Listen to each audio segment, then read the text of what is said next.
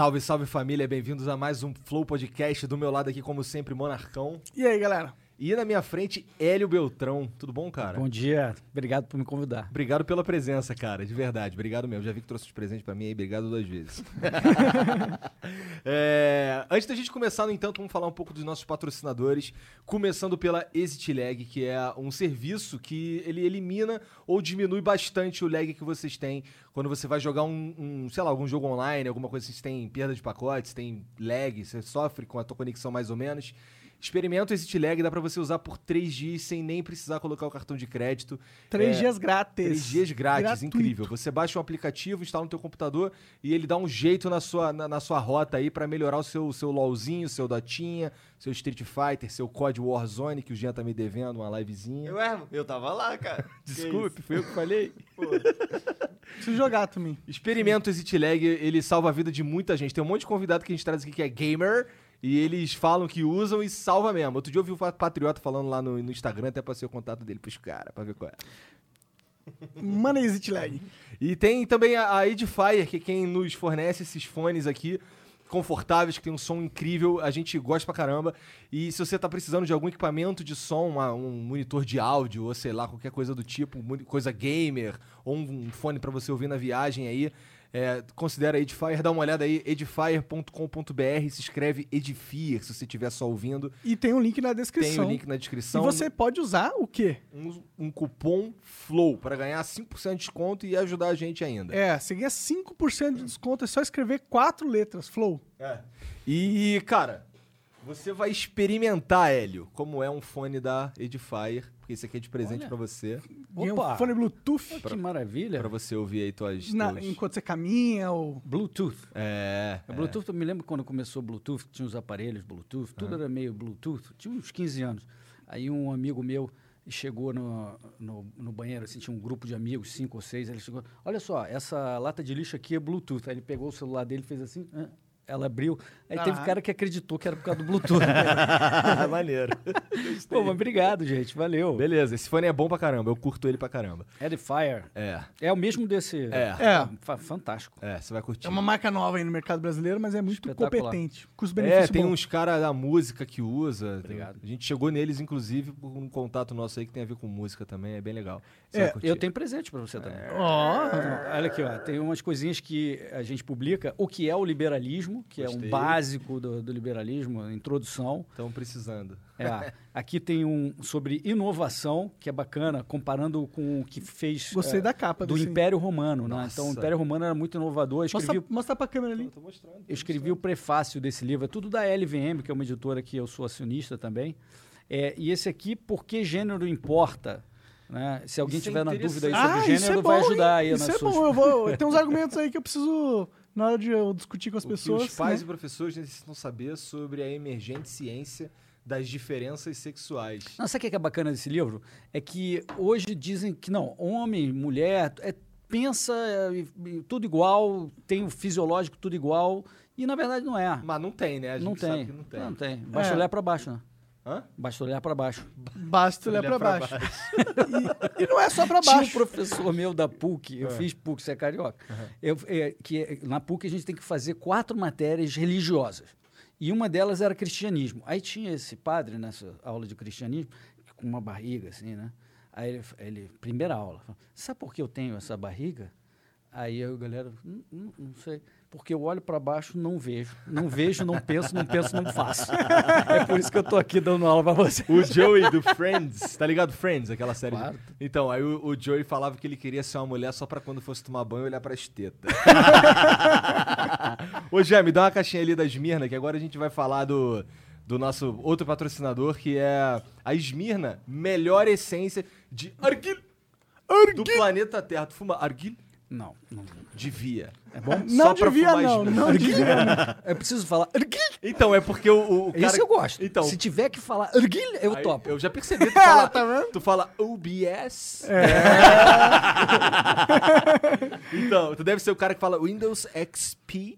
É, não, eu não gosto de Windows, eu só falo Mac. Ai, meu Deus, puta que pariu. Pior ainda, piorou. Foi pra três Tirou níveis onda, acima. tirou onda. Então, ó, a Esmirna, cara, ela tem, sem, sem sacanagem, da, da minha, na minha opinião, a melhor essência de, nar- de Argil, segundo Ramon. É, o cara, o cara que é o dono da parada, ele, ele é sírio, não é? Uma parada assim. É, é, sim. É, o de lá. Dali. E aí ele fala que se diz Argil por lá. Argil? Argil. Argil. É, então, aí. Cara, tabaco diretamente da Turquia, mascado por virgens tailandesas. tá? Disclaimer: esse tabaco não é realmente mascado por virgens. É muito irado essa caixinha. Tu O bota Igor o está celular, brincando. Tu bota o celular e Tem um esse Deus bicho se louco mexe. aqui, cara. É. Hércules. É. É, todas Isso as deve ser forte pra cacete. Ah, tá, tá escrito aí o sabor dela. Mas é bem suave mango, as essências. Mango strawberry. Fala essa agora. Mango Strawberry. É, ele é professor de inglês, sabia? É, eu dei aula de inglês antes disso aqui, cara. É muito boa, muito gostosa. É, assim, ela não dá dor de cabeça, não dá enjoo, não dá nada disso. A gente só não tá fumando hoje porque hoje não, porque estamos com o Hélio Beltrão aqui e tal, entendeu? A gente precisa fazer uma fita. É, é. Mas- Mas... eles ainda estão nos patrocinando, inclusive agradeço. Vai em qualquer tabacaria mais próxima e adquira Esmirna agora se você fuma narguilha, Se ok? você não fuma, começa a fumar aí. Tô, tô brincando. Não fala isso, cara. Só alguém vai meter um processo na gente. tô brincando. Mas pode falar. Arquil. Arquil. Pronto. Você não tá falando, você não tá recomendando. Sim, É, é. Arguilho. Ó, o Ministério da Saúde adverte que fumar qualquer tipo de nicotina, tabaco pode fazer mal à sua saúde, então eu recomendo que se for uma pessoa saudável, você só fique comendo água, é, salada, uma carninha e sol. É só isso. De sol tu Que entende, vida né? triste, que vida. De sol tu entende, né, cara? Sol? de Ipanema, porra. É verdade. E meu nome é Hélio, que quer dizer sol Verdade. em grego. Caralho, verdade, Por olha isso lá. eu tenho que entender alguma coisa. Várias Caralho, pois é, então. Eu, eu falei um bagulho super raso, ele foi pra um troço super profundo. Pois tá é, pois é, da hora. Mas a gente não pode esquecer de falar também do Super Chat, que agora não existe mais, né? Porque o Flow está com uma parceria incrível com a Twitch. O ao vivo vai, daqui um mês mais ou menos, é, ser exclusivo lá na Twitch. Então vai se acostumando. É, www.twitch.tv barra Flow Podcast. Se você quiser pegar os flows ao vivo, nos horários de sempre. Meio-dia, 8 horas, é mais ou menos quando a gente faz. É, a gente sempre avisa também no Twitter e no Instagram, em tudo É, que é a gente possível. avisa no Instagram não, no Instagram é só foto com os, com os caras, né? Mas tem no Twitter. Segue no Twitter, segue eu, Monark, segue o O Flow Instagram também. podia ter postagem no Instagram também, hein? Ou Vamos não, vamos pensar. É, E é isso. Que... Pois é, então, isso daí fica tranquilo aí com o lance. Eu vejo a galera enchendo nosso saco e perguntando se a gente vai tomar ban da Twitch por causa disso, por causa daquilo. Relaxa. Que mesmo que a gente tome ban na Twitch, vocês não vão ficar sem flow. Que se tomar ban lá, a gente só faz no YouTube. Acabou. Só volta pro YouTube, acabou. Não tem essa Beleza? Relaxa. Liberdade de tranquilo. expressão é sempre o nosso... É, essa foi a primeira coisa que a gente falou. É. Essa foi a primeira coisa que a gente falou. tá A gente vai falar mongoloide, a gente vai falar o que a gente quiser nessa porra. E vai tomar no cu. E é isso. Pronto, primeiro ban, no primeiro dia, tá tudo certo. E salve pro pessoal do Apoia-se também, Um né? beijo pra todo mundo aí do Apoia-se, o pessoalzinho que apoia a gente aí, pessoa física. Obrigado pela moral de sempre. Sem vocês isso aqui ia ser muito mais difícil, de verdade. E vamos lá então. Hélio Beltrão, o que que tu faz lá no Mises? Porra nenhuma. Não. é, e não, é- não é sem verdade isso, porque na verdade é a equipe que faz, né? Eu me dedico parte né, do meu tempo, tenho tanta coisa pra fazer, então a equipe é que realmente carrega o piano. O Mas eu que sou, tu mas eu roubou, sou né? o presidente. É, que eu roubei, né? É, aquele, Verdade. gordinho, aquele gordinho de tanque inventou essa história.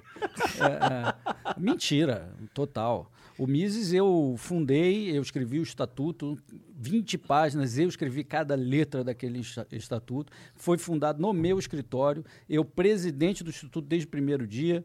Eu, presidente do conselho, que eu estabeleci um conselho que eu achei importante em termos de governança, para você ter uma. Não sei se vocês conhecem como funciona instituto, associação, Não, não mas eh, geralmente vira um assembleísmo danado, porque cada membro tem um voto, e aí você tem a diretoria. E a diretoria tem que fazer o que o- Ficar- os membros.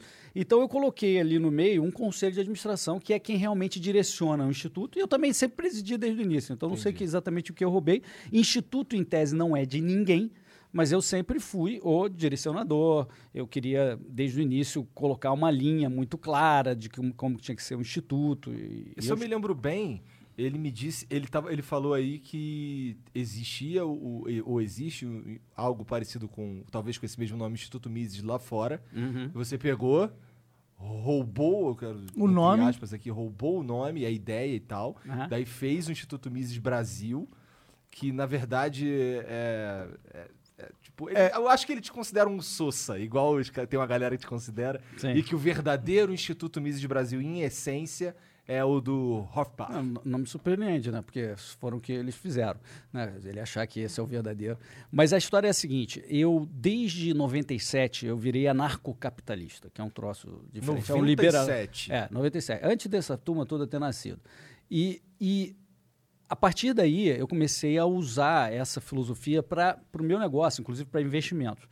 E quando chegou em 2003, 2004, é, eu falei, na verdade, 2003, eu falei, cara, eu preciso devolver tudo isso que eu aprendi, que lucrei, inclusive no mercado, usando as teorias de investimento da escola austríaca. E entrei no Orkut, lembra Nossa. dessa rede social? Orkut, 2003, 2004, justamente no alvorada do Orkut. Na alvorada do Orkut. Mas aí já tinha uma, uma comunidade lá chamada Liberalismo, que na verdade esse sim era um sócia. Tá? E, aí, e aí eu fiz, eu entrei e fiz uma cisão disso. Eu fui lá influenciando as discussões do meu jeito, porque eu estava com uma mentalidade de recrutar pessoas para fazer alguma coisa maior. E aí eu fiz, um, provoquei uma cisão e eu criei uma comunidade que se chamava Liberalismo Verdadeiro. Né? Eu botava entre parênteses, verdadeiro. E aí vieram umas 200 pessoas e a gente tinha um engajamento muito maior do que essa comunidade, que era grande para o Orkut. E a partir dali eu comecei a, a- acompanhar, a gente chamava isso da Kombi Liberal. A Liberal era essa, essa comunidade no Orkut, onde saíram, sei lá, 20, 30 caras, no caso 200, mas alguns ah, interagiam mais do que outros, é, que fundaram, vamos dizer, essa nova filosofia liberal mais moderna e tal no Brasil. E aí eu fui nutrindo esse grupo e vendo o seguinte, quem é que eu posso chamar para ah, compor essa iniciativa que eu quero fazer, que era o Instituto Mises Brasil. Né? E aí, quando chegou ah, em 2007, né, porque eu, eu eu trabalho para caramba e trabalhava para caramba, quando chegou em 2007, que teve o início da crise, que vinha a ser 2008, que eu me desfiz de algumas posições e tal, e tive um pouco mais de tempo, falei, é agora, é agora que eu vou fazer. E aí eu me mandei para os Estados Unidos para falar com os caras. Eu sempre quando invisto, vocês devem ter feito isso aqui, imagino, você quer saber qual é o benchmark que eu acho bacana. Porque se eu olhar o que, que esse cara faz de legal, eu posso replicar e ter mais sucesso do que começar do zero. Não sei como é que vocês Bom, fizeram. pra ser sincero, eu chegou um, um, anal- um analista, não sei, um consultor ou sei lá, algo do tipo da XP pra falar com o Monark. Na verdade, ele mandou um e-mail pra mim e aí eu tava meio sem tempo, ele mandou pro Monark. Aí o Monark conversou com ele, não sei o quê. Eu falei, porra, esse cara já falou comigo, manda pra mim aí que agora eu vou falar com ele. Aí é esse cara que cuida do meu. O Monark é mais, mais safo do que eu nesse, nesse sentido aí. É, eu. Mas muito pouco. Eu só entendo mais ou menos como o mercado. Eu, na verdade, eu, eu sou muito bom de achar e de entender o que o mercado vai sentir Aham. com o cenário das notícias. Eu acho que eu sou bom em fazer isso. Mas o formato que vocês adotaram é um formato que vocês devem ter olhado. Pô, quais são os, o a gente pessoal viu lá o Joe fora ou Rogan, aqui? né? A gente tem um cara que é o Joe Rogan, que é o. É o Rogan, perfeito. Você conhece o Joe Rogan? Claro, muito. Massa. Você, você- já assistiu o podcast dele? Sim, claro. Ah, porra, muito massa. A gente copiou ele. Então, ele inclusive tem o SM7B, Sim, sim. que é esse É, a microfone gente aqui. copiou ele. Que foi por isso que a gente copiou esse Ah, é dele que vocês ah, Então, por- esse é o benchmark de vocês. Sim, sim. Então, eu falei que eu prefiro ter um benchmark para eu balizar o que eu quero fazer. Aí eu tinha o Mises Institute nos Estados Unidos, que eu admiro, é, um grande, é a minha grande inspiração. Aí me mandei para lá, para os Estados Unidos, em 2007, antes de fundar o Instituto, que eu fundei em novembro de 2007, eu fui em julho. Fui lá e falei com todos os professores, com, fui lá no instituto, falei com todo mundo, com o Hopper, com Walter Block, com todos os caras, o Lou, eh, Lou Rockwell, com o Thomas Woods, todo mundo. E falei, olha, pessoal, Em eu tô... 2000 e... 2007. É, é impressionante você ter esses contatos, né?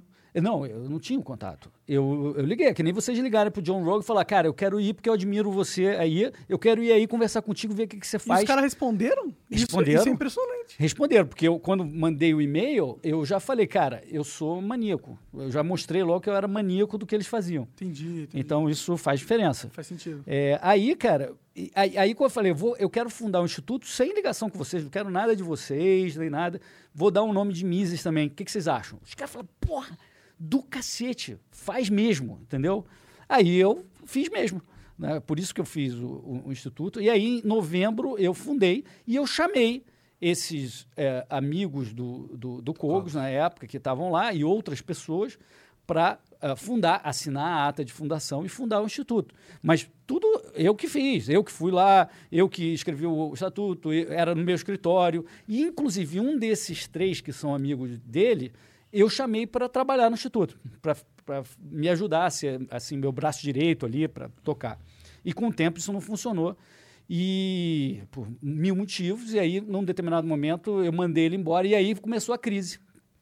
E aí começaram essas acusações malucas que eu preferi não responder na época, que eu achei tão bizarro, ah, mas já que estão falando essas coisas aí recentemente, é, obviamente é importante Tem- que eu tem uma esclareça. réplica, uma- É, é, esclarecer, né, cara? É, sim, é, eu tava com a impressão que tu tinha roubado mesmo a parada. Tá vendo? Se eu não tivesse respondido. Porque eu passei cinco anos sem responder essas acusações. Cinco anos. Na, na verdade, a gente teve o, o tweet. Quando eu mandei embora, eles pegaram é, ele, que eu quero dizer, não Cogos, né, esse que trabalhava com os irmãos que tinham alguma ligação com o Instituto, pegaram a senha de recuperação do Twitter e roubaram o nosso Twitter, pegaram a senha do, do YouTube, levaram o YouTube também. Tentaram registrar o logo do Instituto no site do INPI, e eles, em tese, seriam anarcocapitalistas, né? o INPI estatal. Né? Tentaram. Verdade, Aliás, eles copiam os nossos artigos, né? que são propriedade do Instituto, é, e- eu não, não uso isso para. Eles não dão crédito. Não, acho que não. Nunca vi crédito. Eu, eu não entro no Instituto lá, mas é, não dão crédito. Caralho. E é propriedade do Instituto. Por que, que eles. Bom, dá pra perceber que é, essa pessoa que você demitiu, ela, ele tem uma, um sentimento de posse da, do instituto forte. Sim. Por que, que ele tem esse sentimento? Não sei. Boa pergunta. Talvez porque ele esteja, estivesse estado desde o primeiro dia, ele achou, ele confundiu uma figura jurídica do que ele fazia pessoalmente. Ah, e, na verdade, o instituto é um instituto. É ele que é proprietário. É como se aqui um de vocês saísse e levasse, ah, tent- levasse as propriedades intelectuais, levasse algumas coisas, você levasse o teu YouTube para outro lugar e falasse, não, como eu estava lá desde o primeiro dia e eu sou um de dez, é é meu. É, seria a mesma coisa que o Janzão falasse, ah, agora o Flow, eu tenho a senha do... Porque o Jean tem, ah, a senha do Isso. Flow... Então, o único problema é que eu sou carioca, eu mando te matar, filha da É, puta. tem isso. Entra nessa pra tu ver. Carioca da Zona Norte ainda, bagulho doido. Eu Me vou respeita. pegar um tanque emprestado do Paulo. Eu não tenho medo de tanque, não. E, e de gordinho em tanque, menos ainda. Mas então, é- essa é a maluquice que pode aparecer na cabeça de um, de um gênio e ele acha que é dele, porque como foi ele que estava lá sentado na- em determinados momentos, então é dele. Só essa é uma coisa maluca, Entendi. completamente sem, sem sentido. Entendi, faz sentido. E é esquisito ter, ter tido esse problema com anarcocapitalistas são fiéis defensores da propriedade privada. E quer saber o pior? Depois entrou na justiça estatal para com uma ação judicial de 300 mil reais e a gente acabou fazendo o acordo que foi 130 mil reais para pagar, usando a justiça. E lá dizendo, reconhecendo que nesses cinco anos é, ele falava o contrário. Ele não, como eu era funcionário e recebia ordens do Hélio, não sei o quê, eu tenho que receber isso. Entendeu? Enquanto na narrativa deles, não, ele, ele que era o dono. Ah, É, é, certo? entendi. Ele, mas tá lá na ação judicial, né? Entendi, é uma hipocrisia, né? Total. E, e- e usar o, o Estado, então, nem se fala, né? Verdade, cara. Realmente. Tu Não... não usa o Estado pra porra nenhuma no que tu puder? Não, é assim, é que não puder. É porque, assim, Porque eu digo o que não é seguinte, o cara, possível, que, o cara que, é, que é contra o Estado em tudo e pisa numa rua estatal está em contradição. Eu não acho que esteja, necessariamente. né? Agora, é, você ser um cara que se diz puro anarcocapitalista, que diz que você ah, era dono do instituto, né? então que eu teria roubado, e depois entrar nessa justiça estatal para pegar encargos trabalhistas que você sempre abominou, Entendi. é isso que eu acho que É, é. isso é meio bizarraço É isso que é mesmo. Esse bizarro. combo é bizarro Esse mesmo. combo é totalmente bizarro. Ainda entendeu? mais vindo de Não, me parece que esse cara ficou muito puto contigo, ele só queria te fuder a qualquer custo. eu Ou acho. também tava precisando de grana, né? Não, eu acho que é, é sentir o seguinte: não, ah, me tirou, significa que o que ele faz é espúrio, não é o original que eu. É, Envisionei. é, é, exatamente. Talvez aqui no programa, você está citando o exemplo dele sair correto, é, é, com as senhas, não Aham. sei o quê. Assim, não, eles passaram a falar um troço diferente. Sei lá o quê. É, Achou na cabeça dele. Não É, é não tá é mais. Ele é traidor. Então eu vou levar o original debaixo do braço e vou. e um pouco, é um pouco dessa paranoia, assim. É sério. Caralho, um pouco bizarro. É bizarro, mas é o que é, não? Entendi. É, tem um argumento aí, talvez, do nome ser universal, né? Mises. Ah, o nome qualquer um pode fazer. Pode usar, pode Agora, criar um Instituto, Instituto Mises, Mises. Instituto Mises Brasil não pode fazer. Pode fazer o Instituto Mises ah, América do Sul. Pode, pode fazer o que quiser. Entendi. Freedom to the people. Entendeu? Não, agora só mudou de pessoa, agora é o Rothbard. Ah, Agora exatamente, é que é um herói nosso, né? Inclusive eu coloquei no logo do nosso instituto. Né? É, tá lá, o Rothbard e o Mises. Né? Entendi. Aí eles pegaram, não, então como a gente não pode usar Mises, Vamos pegar o segundo melhor, talvez. na cabeça deles sempre foi o, o melhor. O melhor. Rothbard- é, então sempre teve essa coisa de, na origem, tipo, quem é o melhor? É o Mises ou o Rothbard? Eu sempre vejo os dois como grandes heróis, né? Mas eles sempre achavam o Mises, não, Mises menos. Mises é mais Mas, mas socialista. é, eu que quis criar o instituto, eu botei o Mises também. Sim. E aí eles falaram, não, por isso, tá vendo? Você é um traidor também, porque você gosta do Mises. Traidor do que, exatamente? Daí, de uma ideia é, purista, Da cabeça deles. da cabeça deles. Entendi. É, esse é o ponto. É bizarro, né? Eu acho que é só triste que teve que rolar essas acusações aí que tu roubou a parada, né? Eu acho que até se ele quisesse entrar na justiça pra pegar os encargos trabalhistas que na cabeça dele era devido e a justiça a- concorda com ele, eu acho que é ok. Se tu- Tá no é, direito O ponto dele. não é esse. O ponto, O é, ponto é você todo fazer isso enquanto falar que o cara Todo roubou pacote. a tua ideia, sendo que você na justiça admitiu e recebeu por ser um trabalhador Isso. associado, não o, dono. Você, Isso. A justiça, a justiça comprovou, você pagou, o instituto pagou uma grana pra ele que verificou que ele era um funcionário. Isso. Então, então, eu acho que ele pegar e falar que você roubou o instituto Como? é um, Não tem lógica. Esse é o ponto em é, discussão. Sim, sim. É um, é um argumento bem é, pobre, né? E, e raso e talvez até mesquinho. Gostei da terceira qualificação. Sim. Cara, o que que, o que eu não sei exatamente o que que o Instituto Mises Brasil faz. É. A gente divulga ideias de liberdade, basicamente, ah, em estudos, em livros, em conferências, em, em, ah, eventos, em, em podcast, em tudo. né? A gente faz parecido com o que vocês fazem, mas tudo relacionado à liberdade, né? É, a economia, direito, filosofia política, ciência política, todo no entorno da liberdade é o que a gente se dedica. Porque a gente acredita o seguinte, que não existe nada mais nobre e eficiente do que nós buscando os nossos ideais de autorrealização livremente, sem interferência indevida de terceiros, que dizem o que, que você pode ou não fazer aqui. Ó, tô com essa porcaria aqui, talvez eu não precisasse estar aqui com esse negócio andando pela cidade, sei lá.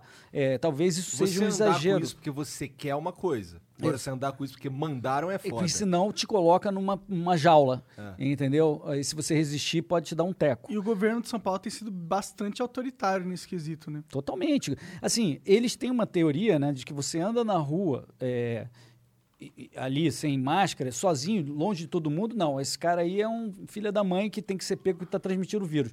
Mas, milagrosamente, eles acreditam num vírus que para na porta do supermercado. Ele não entra dentro do supermercado, onde está um milhão de pessoas por metro quadrado, entendeu? Sem máscaras. né? Então, esse é um vírus que ele não obedece. Ele obedece, na verdade. O Estado não entra no supermercado, na mercearia, né? Porque senão manda prender o vírus, porra. É, é verdade, eu esqueci desse É, é. É, Como é que eu me confundi disso? Com detergente. É, e quando na verdade o supermercado deve ser o, a, a maior fonte de contaminação hoje em dia do, do coronavírus, né? É, Disso e as interações casas, interfamiliares. casas e a É. própria casa, né? E, e possivelmente supermercados, claro. Ah, mas não tem jeito, as pessoas têm que comer, né? É, Tem que comprar comida. ma- mas eu te garanto o seguinte: tem muito menos contaminação na rua dessa pessoa que eles prendem. Com certeza, com certeza. E tu, se- e tu tá metido nesse lance de, de, de coronavírus aí desde o começo, né? Eu tava contando pra gente aqui antes de começar o lance da hidroxicloroquina. Aham. que tu falou que tinha uma, uma, uma origem interessante e tal, mas que tu foi parar no meio de uma discussão aí dos, dos É muito doido. bolsonaristas e dos, dos anti-bolsonaristas, porque, porque depois que você já tava estudando a parada, pelo que tu falou, que os cara, que o Bolsonaro foi falar da hidroxicloroquina, e aí os, os bolsominions começaram a te apoiar e os caras começaram a te odiar. É, conta, conta essa história. Você, É. você era um, um, é, proponente da hidroxicloroquina desde o começo, é isso? Então, por quê? Ah, quando chegou em janeiro, começou a pegar a coisa na China, eu que sou um cara muito estudioso, que fica lá lendo as coisas, estava preocupado. Esse negócio pode chegar no Brasil, vai chegar no Brasil, como é que fica a minha vida, da minha família, do, do, da minha cidade, etc., do Brasil. E comecei a ler que nem um animal. Li de tudo, tanto que na minha coluna da Folha, do dia 5 de fevereiro, eu falei: comprem máscaras N95 que eu comprei Uma caralhada bateu por lá atrás. É, porque eu falei, vai subir o preço, o governo vai tentar tabelar o preço ou confiscar, você vai ficar sem, esse negócio vai chegar e os profissionais de saúde do mundo usam esse modelo. Não vai o cirúrgico ajuda, mas esse aqui é o que realmente. Eu fiz uma coluna para dizer isso, galera, acorda. É, se o governador tivesse me ouvido, não teria deixado agora para abril para para pegar as máscaras. Agora que ele eh, che chegaram as máscaras dele, ele não comprou lá atrás. A gente já poderia ter evitado esse lockdown se ele tivesse comprado lá antes e falasse: ó, oh, galera, tem aqui máscara para todo mundo. É, realmente não tinha, não, não prestou atenção. Mas eu estava lá lendo, aí eu comecei a ler processo de infecção do coronavírus. Ah, é que o, o coronavírus ele acopla numa proteína na casquinha da célula, aí ele tem um portal que ele cospe o material genético, o RNA do vírus lá para o citoplasma. Quando ele chega no citoplasma, os nossos ribossomos não sabem que aquilo é invasor, leem, fazem a varredura e vão obedecer o que, que ele mandou fazer. Ele manda fazer uma proteína chamada RNRP, ou replicase, RNA Dependent RNA Polymerase. Que Caralho! É o, que é, é o, que é o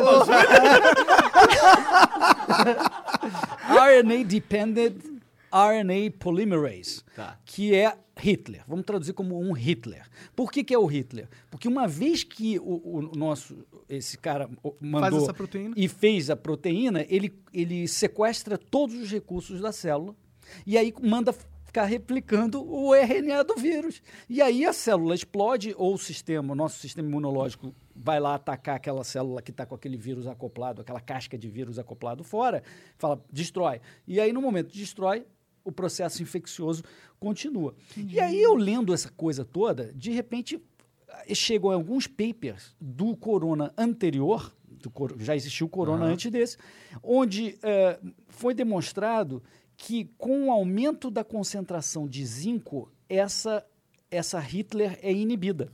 E aí mostrava lá os gráficos, né? quanto maior a concentração de zinco na célula, e isso era devido à hidroxicloroquina, que pega o zinco que já está no nosso plasma sanguíneo, na nossa corrente sanguínea, e leva lá para dentro da célula. Na hora que você aumenta o zinco dentro da célula, você inibe a, essa proteína. Essa proteína, inclusive, tem uma alteração de pH que isso causa, também ajuda a bloquear e inibir essa proteína. Eu fiquei muito surpreso com aquele troço. Então, então idealmente, é, um tratamento. Um teoricamente. Trata é, é, teoricamente. teoricamente Teoricamente. Um, um, um, tratamento de, com cloroquina seria ideal no começo é, da infecção. Isso, não, mas calma. Aí, che chegamos lá já. Mas justamente isso, porque se você entende esse processo, você fala assim, mas peraí, então se eu já aumentar minha Agora? concentração, não, eu não vou pegar.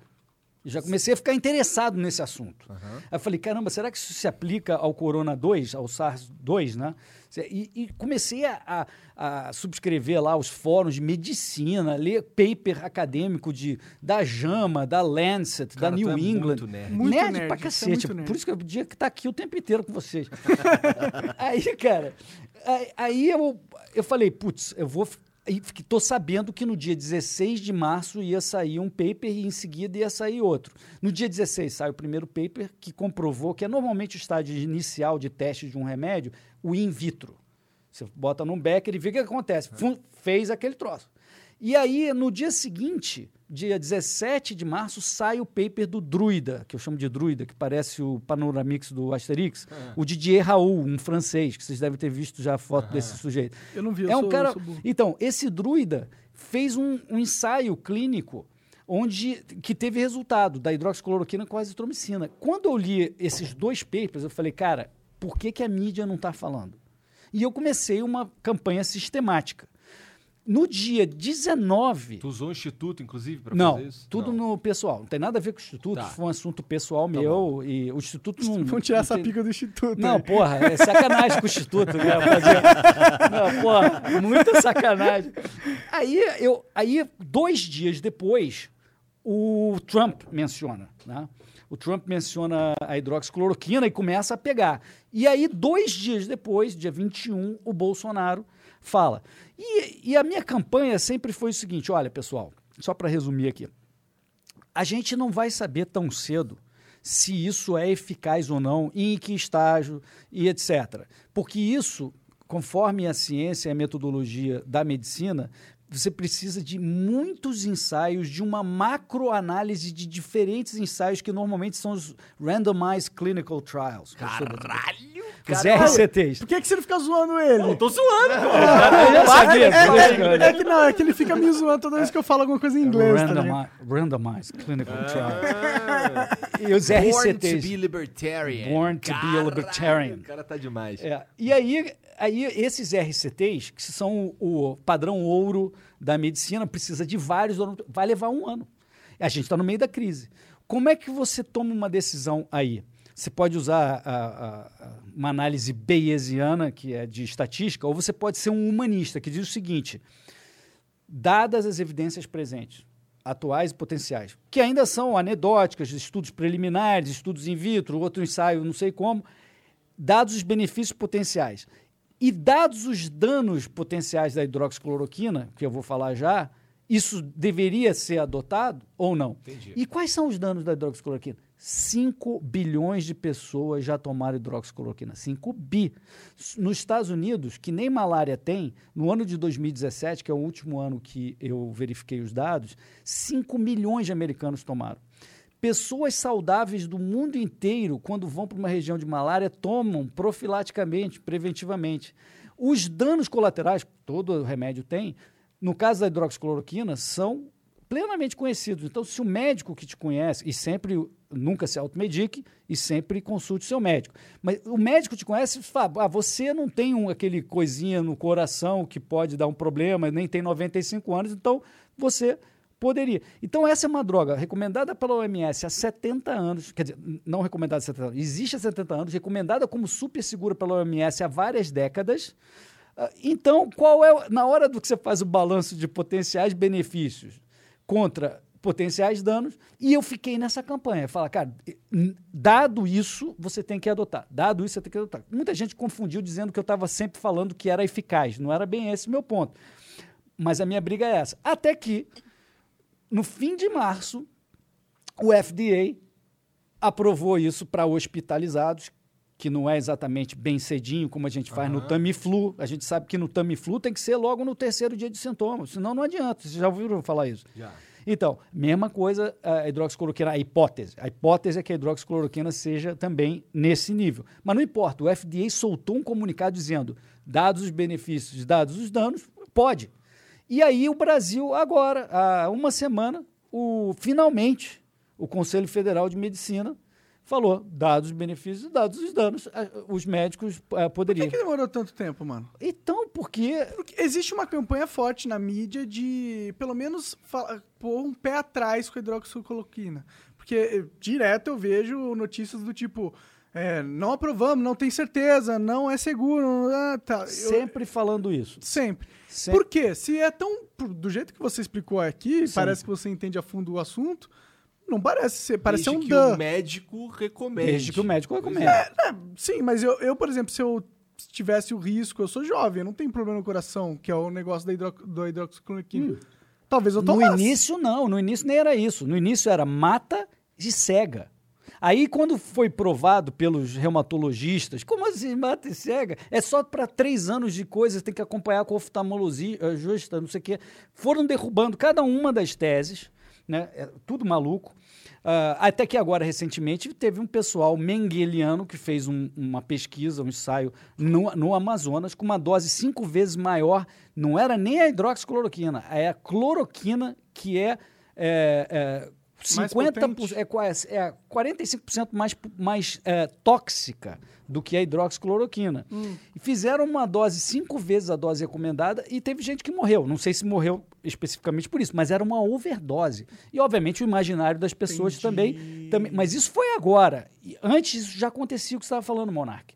É, a pergunta é: eu não consigo entender por que isso. Por quê? Porque minha impressão, eu tenho várias teorias, tá?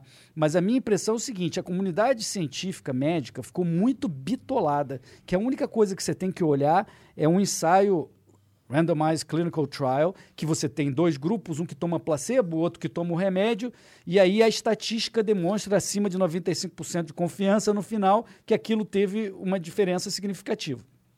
Eles passaram a ser como se fossem robôs. Não um cara que quer entender o processo de infecção, de é, entender a, a, lógica por trás, o mecanismo pelo qual uma droga pode agir, mas simplesmente um robô que normalmente é pago mil a 3 mil dólares por paciente pelas indústrias farmacêuticas para testar um determinado medicamento, que não é o caso aqui da Hidrox, porque ela não tem patente. Ela é livre, é barata, é de graça, é basicamente. Eu te perguntar aí, se é um remédio de difícil obtenção. Não, zero. Custa, sei lá, é, alguns centavos para fabricar cada um Caralho. e não tem patente. É, exato. O Brasil é muito bom nessa questão de remédios, né?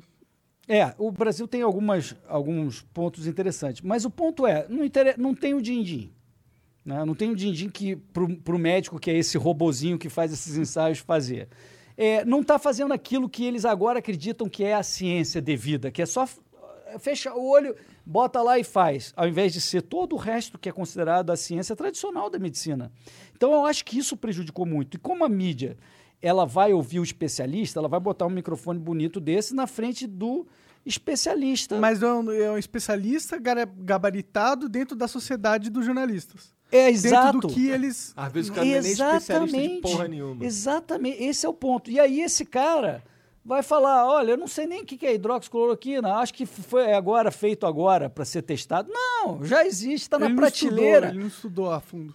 A hidroxicloroquina trata a malária há décadas e décadas e décadas. O Brasil é um dos que mais usa hidroxicloroquina. Eu fui no meu médico, que é um médico muito famoso, gastro, gastro que todo mundo no Brasil conhece, porque tem alguma fez alguma coisa em relação a um político muito famoso também. E é o meu médico, por acaso. Aí eu fui, no meio dessa confusão, que chegou meu exame lá de gastro, não sei o quê. Aí eu fui falar com ele e ele disse o seguinte: é, eu falei da hidrox, ele falou, não, mas não tem nada provado ainda. Primeira reação dele. Aí eu citei duas frases mostrando que eu conhecia o assunto. Ele falou: peraí, Hélio, então deixa eu te falar. Eu já estou tomando profilaticamente, preventivamente, Caramba. dois por semana. Obriguei toda a minha família a tomar e aqui no centro médico, todo mundo, eu falei para todo mundo tomar. Aí, aí eu falei, é, pô, bacana. Aí eu falei, mas qual a, a base, já que você falou que não tem muito provado, eu queria saber a resposta dele se era coerente com o que eu vinha defendendo. Ele falou: quer saber? Depois de amanhã, eu vou operar uma moça que tem um filho de um mês de câncer do pâncreas. E se eu pegar o Covid? E, ou se ela pegar e passar para mim, eu vou operar uma opção de gente e ainda por cima ela é babada da minha, da minha neta.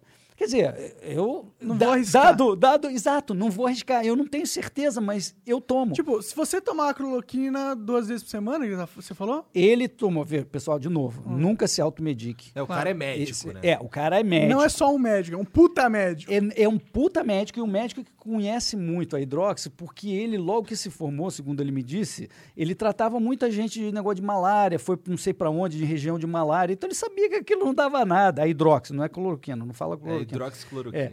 É, e aí ele, ele falou: é isso. Então o que, que eu descobri? Que é uma coisa muito curiosa.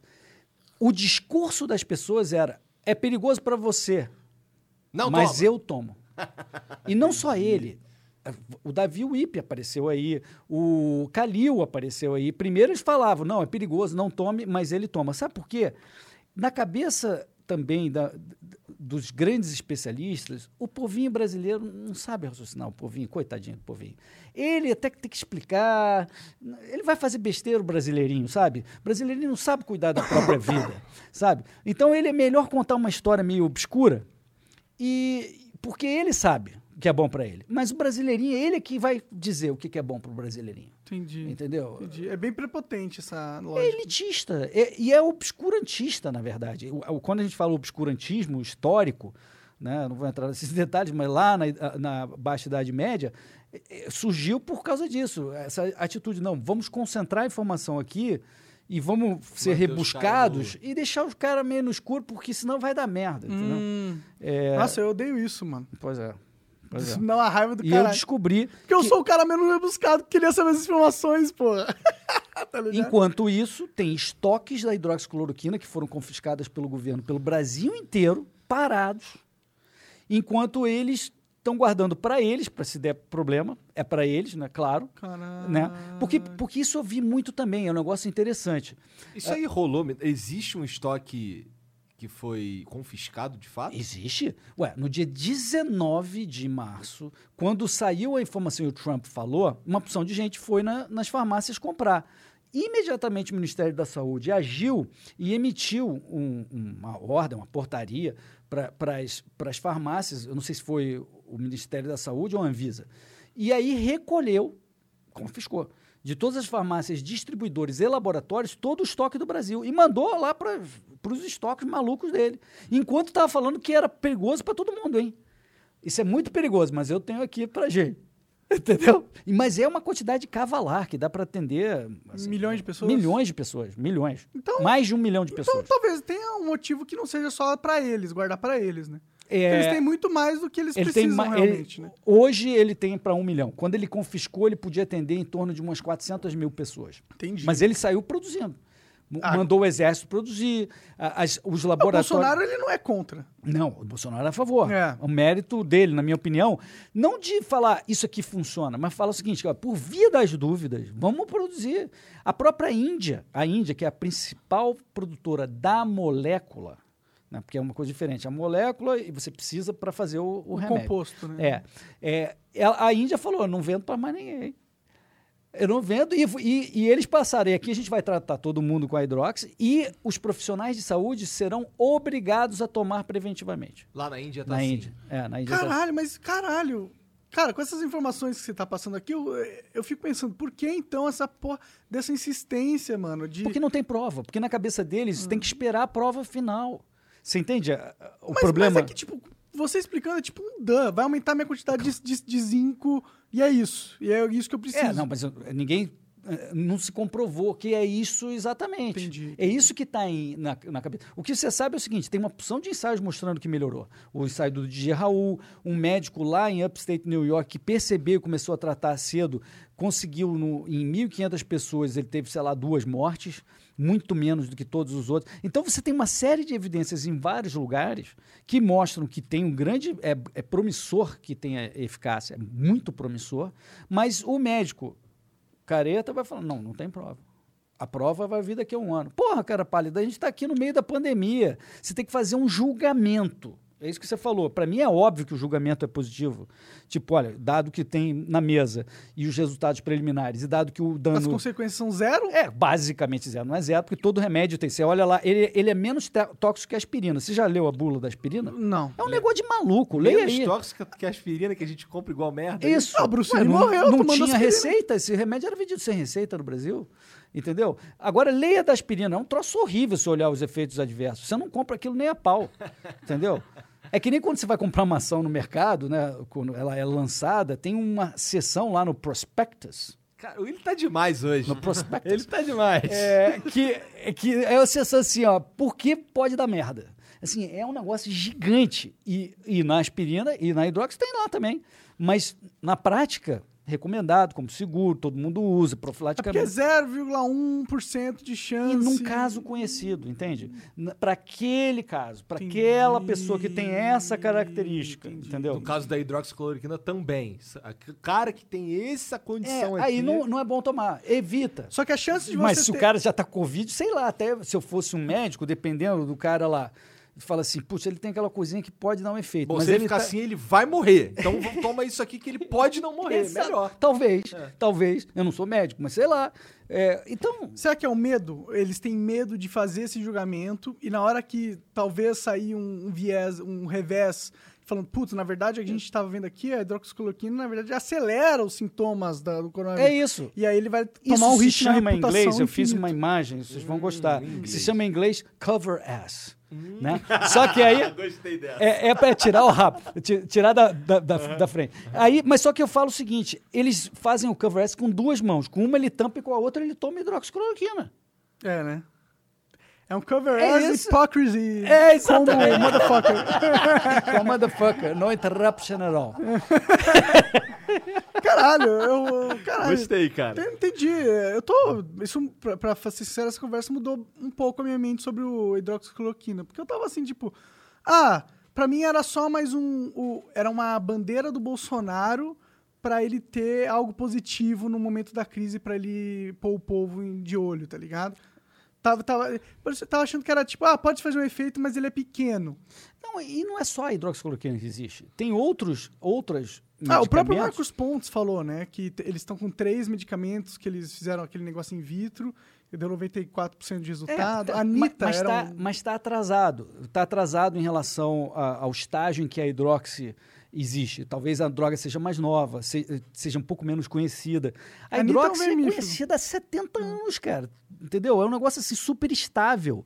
Então, existem outras drogas promissoras que eu acho até que deveria poder fazer o mesmo balanço de risco. A ivermectina, a própria droga lá da Gilead, o Remdesivir. É, o Remdesivir é. foi o que foi aprovado agora nos Estados Isso, Unidos. que né? foi aprovado nos Estados Unidos. Ou seja, tem outras coisas que são foi aprovado no mesmo com a mesma frase para a hidrox, que a hidrox foi aprovada. Te dado o balanço de benefícios e danos, é, é, pode usar. Entendeu? Então, assim, não, não é não é para ser politizado, mas foi, como você disse. E né? ainda é, na foi- real, né? Foi Não, eu disse não, tu disse, politizado. eu só repeti. É, Os mas, caras começaram a encher teu saco te chamando de bolsominion. é, no final, eu não sei se você quer entrar nessa parte da polêmica, mas teve uma pessoa que te atacou, não foi? É. Ah, não atacou, mas... É, não, pior que atacou, né? Ah. Me acusou de crime. Ah, verdade, você falou. É, me acusou de crime. Teve uma jornalista da- do Estado de São Paulo. Eu escrevo na Folha de São Paulo, que é competidor, né? Então aí já, tem, Entendi, já tem um tem troço. E, e aí, como a Hidrox é percebida como bolsonarista, embora eu não me considere um bolsonarista, eu apoio as políticas do Paulo Guedes, etc., mas não, não me considero necessariamente um cara que, ah, eu idolatro eh, e tal, sou esses chamados minions. Aham. É, não tenho nada disso. Mas essa, essa pessoa, né, que eu me recuso a citar o nome, né, não sei por que me lembro daquele brinquedo, vocês não têm aqui Playmobil? Não, a gente não, Não, tem Não, aqui. é, não. é, é, não sei, me lembrei. É, mas é, e ela falou o seguinte: eu tinha botado no Twitter, uma, num determinado dia, eu- eu, eu soltei mil tweets, a minha estimativa desse período que eu fiz essa, essa, essa campanha sistemática, e eu já estou, em tese, aposentado. A gente está falando aqui, mas eu já me aposentei de ficar. Porque eu alcancei o objetivo. Sim. É, mas eu mil tweets. Um deles foi o seguinte: pessoal, se você tiver um médico que esteja receitando, tenha receitado, e por acaso no seu hospital não tenha a hidroxicloroquina, fala comigo que eu tenho aqui uma corrente do bem que eu estou fazendo para tentar fazer chegar a, a hidroxicloroquina. O que, que eu estava na minha mente? Eu tenho meus contatos no governo, tenho meus contatos na Secretaria de Saúde, farmácias do SUS, e para fazer chegar a coisa. Aí ela me disse, por causa disso, apontou e divulgou. Né? Essa e outras pessoas vieram a replicar, que, que é absurdo, está tudo anotado lá, tem tudo salvo lá. É, Mas tu não vai usar a máquina estatal pra fuder não esses vejo caras, né, né? se vier para cima de mim acusando de crime, se eu não tiver outro Ah, recurso, Sim, tá, entendi. é, é, eu não tenho nenhum problema, não tenho nenhum problema em Ah, usar. e se defender uma coisa. É, exatamente. Uma coisa. É, e não atacar o outro. Tá. Bom, é, ela acus- me acusou de ser contrabandista por Tu causa tem- desse tu tem tweet. cara de contrabandista. Hã? eu tô cheio aqui na cueca, tô de cheio de hidroxicloroquina. Vocês querem comprar? Eu não, na cueca não quero não. Não, na cueca não. né? Tô de boa, É, prefiro dizem corona. que o, cabelo, o pentelho aumenta a concentração de zinco. Eu vou comer um pastel chinês ali no chinês. Caralho, agora eu fui. Caralho. É porque eu tenho uma história com pentelho em, em pastelaria de chinês. É, a gente Mas vai lá, conhece, continua. Mas a- me acusou também de traficante. Então, contrabandista e traficante. Né, que é o completo contrassenso. Em seguida, eu botei lá ah, o que eu expliquei melhor o que eu estava dizendo, e- mas fica aí, está circulando. Então, obviamente, eu vou ter que responder, porque senão, lá no futuro, vão olhar e falar assim: o que, que, que é isso aí que falaram que você Era traficante é de traficante, hidrox. é, e contrabandista de. Contrabandista como? Vende da farmácia, não tem nenhuma proibição. Depois do dia 19, quando eles confiscaram, eles passaram a exigir receita. E também, como tinha tudo confiscado, demorou para os laboratórios começarem a repor. Então é difícil de achar. Mas não tem nenhuma proibição. Você pode chegar agora. Se o médico te receitar, você vai lá e pega. Você conhece o médico da família, né? Isso. Manda e fala assim, ó, faz uma receitinha. Muita gente manipulou, sabia? Porque, como estava faltando, As farmácias de manipulação que tinham a molécula, obviamente, Aham. é, puderam fazer, porque eles não confiscaram, pelo que eu entendi, os estoques da farmácia de manipulação. entendi. Ah, eles não são tão espertos assim. Então, mas com esse lance da Índia segurando a, a, a venda da- dessa molécula aí, a gente consegue fabricá-la aqui? a, a- a gente já tinha muito estoque, porque é um remédio super usado e abundante no Brasil. Por isso que tem esse, já tinha um estoque nas farmácias para tratar 400 mil pessoas e mais o que já tinha nos hospitais, que eu não sei quanto era. Já tinha nos hospitais. Né? É, a gente consegue por causa disso e também porque, assim como o Bolsonaro fez, outros governos também fizeram, foram todo mundo lá beijar a mão do Modi lá na Índia para pedir, libera um pouquinho para mim. E ele liberou 600 quilos eh, de moléculas para a gente fazer mais. Então, fizeram, estão fazendo, não sei. 600 quilos dá pra fazer remédio pra caralho. Para cacete. É, 600 quilos Eu de faço a menor molécula. ideia de que outro remédio isso faz, mas É, molécula não. não, É. deve ser não, coisa mas muito deve ser muito grande ou remédio. pesada, né? É. Uma molécula não deve ser nem grande ou Pois pesada. é, pois é, então deve dar pra fazer pra caralho. né? Interessante. Então, foi todo mundo lá pedir, ele liberou. Ele liberou para alguns para alguns governos. né? O Trump fez um fuzuê danado para conseguir e agradeceu, teve até contrapartidas e tal. Eu não sei qual a contrapartida que o Bolsonaro deu lá, mas conseguiu os 600 quilos. É, não sei. O Brasil deve ter alguns. Deve ter bastante contrapartida aqui nesse Nossa, país. esse corona tá foda mesmo. Tô doido pra passar essa parada aí, tá atrapalhando demais a vida de todo mundo. cara. É. Cara. E tem, tem várias. E o pior é que, assim, é, o, que me, o que me deixa mais puto é exatamente o lance de politizar a saúde dos outros. Hum. Tá ligado? Igual eu tava falando aí, pô, tu tava falando de hidroxi, hidroxicloroquina, de repente tu virou bolsominion, Pois é. né? É, lá no. Tá rola- os caras tão é, até especulando que tem gente enterrando o caixão vazio. Porque. é, cara, tu fica, caralho. Por que, que alguém ia estar enterrando o caixão vazio, cara? Não faz sentido, cara. Pra ter a cerimônia. Nossa, É, cara. mas a verdade é Sem o que, corpo. né, Igor, tem muita, muita desinformação para tudo quanto é lado. Mas eu acho, se você puder entrar nisso, cara, Você pode que é um entrar que negócio você que, quiser, me ele. deixa louco. Ih, calma aí, Opa, cara. tá- É. Dá esse livro pra ele. Tá bom, quase onde você. Acho que eu quiser. entendi, por isso que ele gostou do livro. É, cara, o que mais impactou as políticas no mundo inteiro, inclusive no Brasil, foi a porra de um paper do Imperial College, de um tal do Neil Ferguson, que falou o seguinte: vocês já ouviram, porque sem dúvida a gente sofre as consequências. Que diz o seguinte: olha, você pode fazer um afastamento social moderado ou você pode fazer nada, ou pode fazer um lockdown total. Ele falou: olha, se não fizer o lockdown total por meses a fio, vão morrer 500 mil britânicos, 2,2 milho milhões de americanos, e o cara que é o que traduziu os números para o Brasil, o tal do Attila, né, que virou celebridade instantânea, Virou. disse que vão morrer um, milhão de brasileiros. Cara, esse paper, eu, obviamente, lá no dia 18 e tal, que eu estava fazendo tudo isso, eu li e soltei no Twitter os seis erros metodológicos desse paper. Absurdos os, os erros. Eu não vou entrar no, no detalhe eh, de todos, mas se você fizer uma proposta de política pública que você não leva em conta o custo associado a essa política pública, não- essa proposta não deveria nem existir. Porque morrem 30 mil brasileiros, ou alguma coisa assim, de gripe anualmente. E se a gente. Então vamos fazer lockdown para Pra parar isso. para parar todo ano, toda temporada de gripe, a gente faz lockdown de tudo para parar isso. Não, pera, você tem que. Ou se você falar o seguinte: olha, morrem 40 mil, esse número está certo. 40 mil brasileiros no trânsito por ano. Ah, então vamos fazer lockdown de transporte público de carros. É, Porque parar. aí, para reduzir pelo menos 90% esse número. Pô, que lógica é essa, cara? Você tem que colocar a conta do custo associado. O desemprego mata.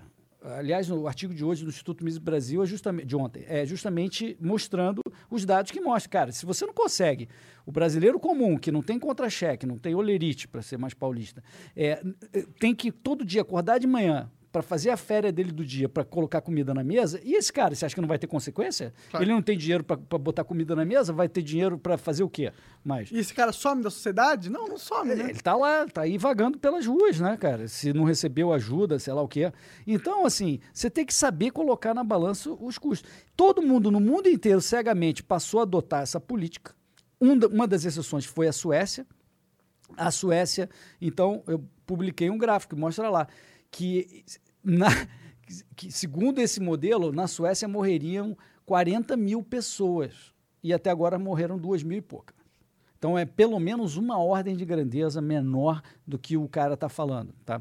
É, então, assim, ou seja, tem uma opção de gente que... não- O cara escreveu um paper com um Que modelinho... que- influenciou é, políticas no mundo inteiro, né? E ele foi o cara da vaca louca, que em 2002 falou: ó, teve um caso ali, se a gente não matar agora 6 milhões e meio de vacas e ovelhas e porcos, e mataram.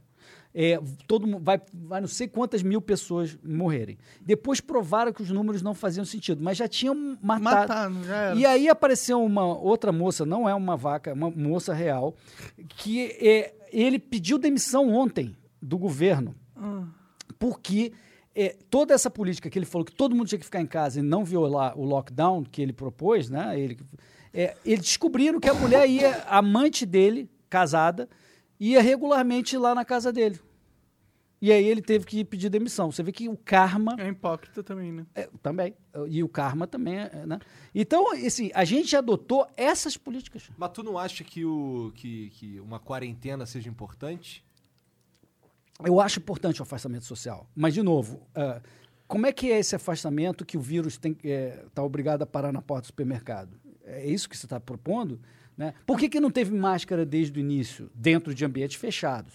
Né? Por que, que a partir da semana que vem vocês não podem escolher se usam ou não? Qual é a regra aqui dentro do business de vocês? É, por, por que toda essa maluquice? Por- entende? A- As coisas têm que ser razoáveis. Eu tenho quase certeza absoluta que se não tivesse essa obrigação que foi feita, ninguém ia em restaurante.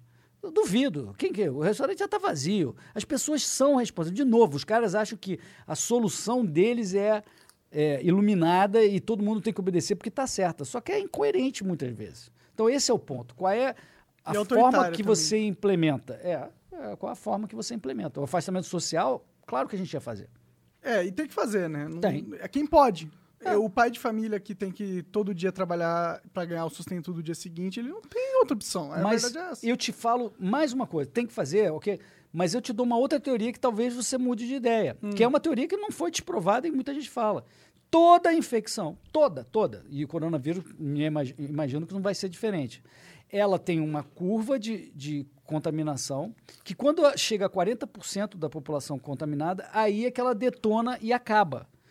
Porque senão você falado que era 70% esse número aí, Não, de, é- de pessoas quando, imunizadas. Quando chega a 40, você já tem um bloqueio gigante que o negócio já entra. Já não vira e de- pandemia Depois mais. você vira. Depois você chega nos, set- nos 70, Aham. porque você, a curva continua.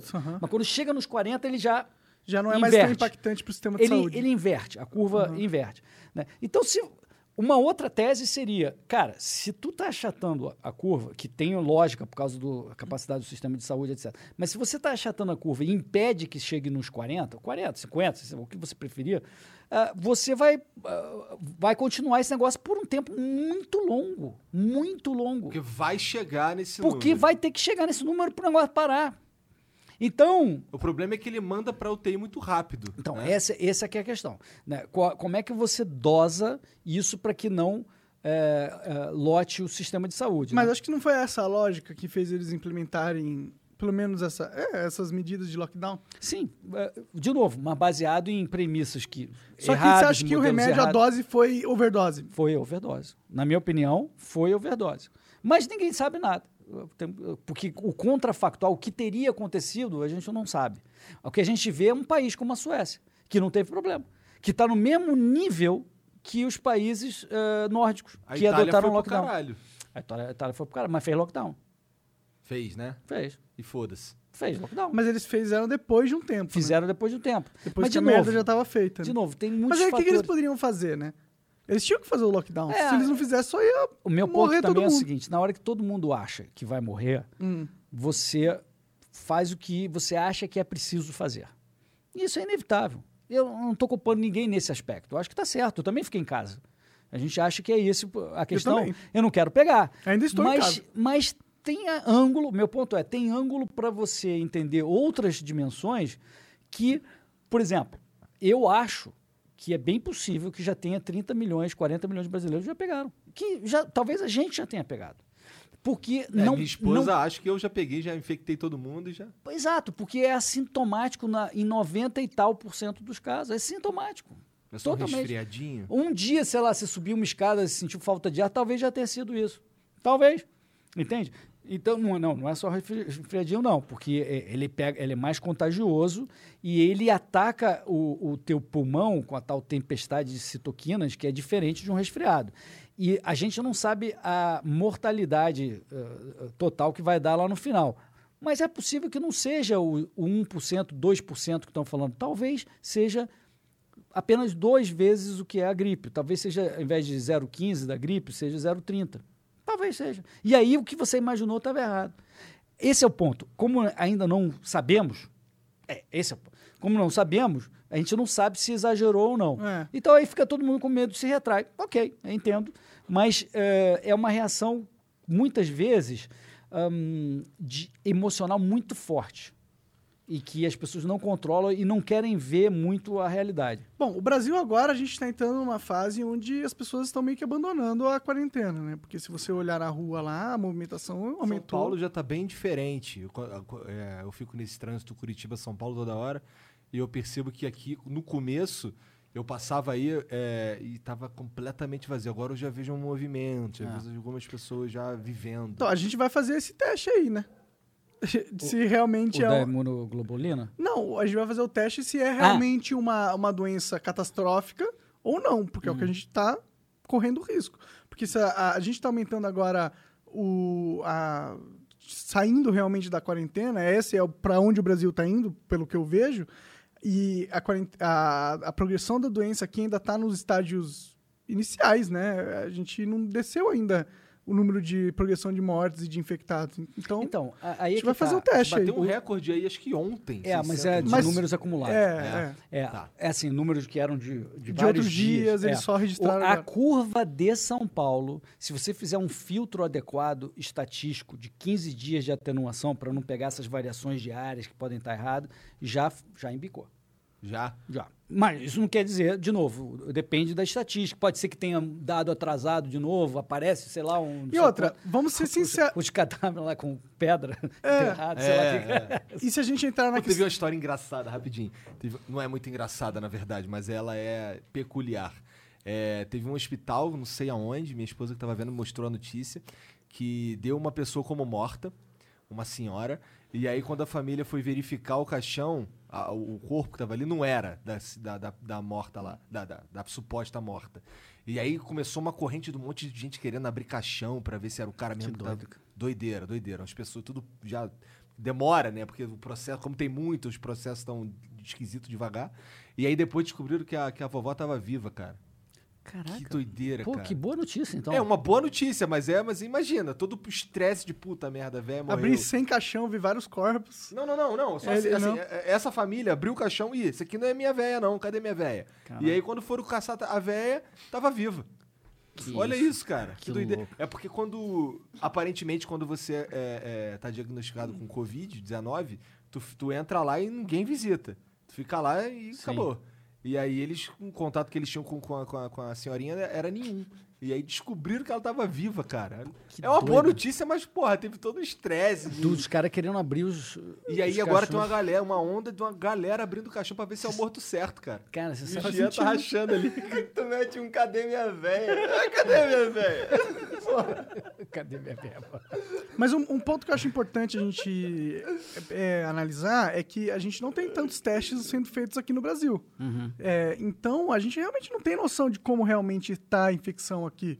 Tá ligado? A gente vê, fala que. Em nenhum tem- lugar foi assim, não teve tanto. Sim, mas no Brasil, comparado aos Estados Unidos, que tem, sei lá, quantos milhões de testes os caras já fizeram, ou na Coreia do Sul, Uhum. né? A, a nossas estatísticas são muito mais pobres. É, são, muito piores, mais mas mesmo na parcas. Coreia do Sul foi menos de 10% da população, 5%. É que eles controlaram rápido ali. É, é que esse tipo de coisa tem que ser feita por amostragem estatística. Se você fizer direitinho, Uhum. na fronteira de transmissão certa, uma amostragem estatisticamente equilibrada, você não precisa testar todo mundo. É, para você saber onde está, onde está havendo a fronteira, quantas pessoas. Mas ao mesmo tempo, se são- você tem um maior, uma maior quantidade de testes, você tem um número muito mais preciso, né? É, é como fala em estatística, se a amostra é maior, você melhora a precisão. E eu acho que pela falta de amostragem aqui no Brasil, a nossa precisão é, pa- é parca, na minha opinião, assim. E a gente tem que tomar cuidado de achar que a gente realmente está num processo da doença agora no Brasil e, na verdade, a gente está em outro. Tá ligado? Uhum. E, e essa é, na verdade, a minha maior preocupação atualmente, porque eu não, eu não acredito nesses números, cara, que a gente vê na mídia aí. Pois é, tem número pra tudo quanto é lado. É. E- tem gente que acredita pra cima, tem gente que acredita pra baixo. Eu acredito pra cima, cara, É, bom, sinceramente. É, tem motivos para ser para baixo também. É, porque os estados ontem, o governo passou aquele pacote para os estados. Uhum. né? É, tem dois ou três critérios lá para você receber, mas um deles é número de casos de Covid. Então tem um incentivo para a galera. Entendi. Entendeu? Entendi. É, sabe? Pode assim, ser. tem- Mas é que, tipo, se alguém morre, tá ligado? Aham. E você não fez o teste nela pra saber se ela tinha Covid ou não, como que você vai colocar essa Não, pessoa eles estão fazendo o teste. A pessoa em que todo morre. mundo que morre? Pelo que No entendi, Brasil todo? pelo que eu entendi, morreu, o cara tá fazendo o teste. É. É. Ah, então. Esse É. teste é um ou, teste complexo? ou, no mínimo, o médico que acompanhou, ele, ele vai dar uma opinião na causa da morte, quando ele faz lá o, o- o atestado, que vai para o cartório, e tem tal, a famosa última linha, que eles chamam. Na última linha, ele bota a causa primária, que, Da causou a morte. Então, a opinião, se não fez o teste, a opinião do médico que acompanhou o quadro é, é a, que, é a que vai ali. Entendi. Então, isso Então, é, pe- supostamente, Isso é- é perigoso, na verdade, porque a opinião do médico não Mas vale não de tem nada. nada melhor que isso, né, cara? Porque mesmo o teste tem erro também. Tu- tudo bem, tudo bem, mas, mas é, isso vai de encontro ao ponto que a gente realmente não tem certeza dos números aqui. E eu tendo a, sempre quando pensar no Brasil como instituição capaz de ter um processamento bom de dados e de fazer uma coletagem boa, eu não tenho uma boa impressão do Brasil, tá É, ligado? não, tem- tem- em parte você tem razão, sim, eu concordo. O que eu acho que é impressionante é que as curvas são todas quase idênticas no mundo inteiro. Então, todo mundo está errando igual, é, é- é estranho. É, E a é, é curva do estranho Brasil pensar também que a é igual. Suécia teve uma curva parecida com comportamentos diferentes. É, também, também é estranho. né? E a Inglaterra ia adotar a mesma política que a Suécia adotou, não fosse o, o tal cara que a gente mencionou, o, cara Boris da Johnson? vaca. é. Ah, o cara da vaca, É, o é. Ferguson. o Neil, Neil Ferguson. Fer- É. Neil, foda-se. Neil Ferguson. Entendi. Se não fosse esse cara É, aí. é. Então, assim, é E o difícil. primeiro-ministro pegou essa porra. Ele Quase deve morreu, ter pirado Pegou, também, né? Pegou, pegou. E aí deve, ser, deve ter Deve ter- estava no grupo pesado de risco, no né? julgamento. Deve ter, deve ter contribuído Deve ter contribuído. É, é, não, não, foi depois, eu acho. É, o- é, ele, ele, ele adotou a política antes de pegar, se eu não me engano, se eu não, não falha a memória. Entendi. É créditos pra ele politicamente, né? É, bom, não sei, né? Se se provar que tudo isso era realmente Mas necessário, que a todo gente só vai mundo, né? saber lá Todo mundo fez a mesma coisa, né? Todo mundo. A cara dele.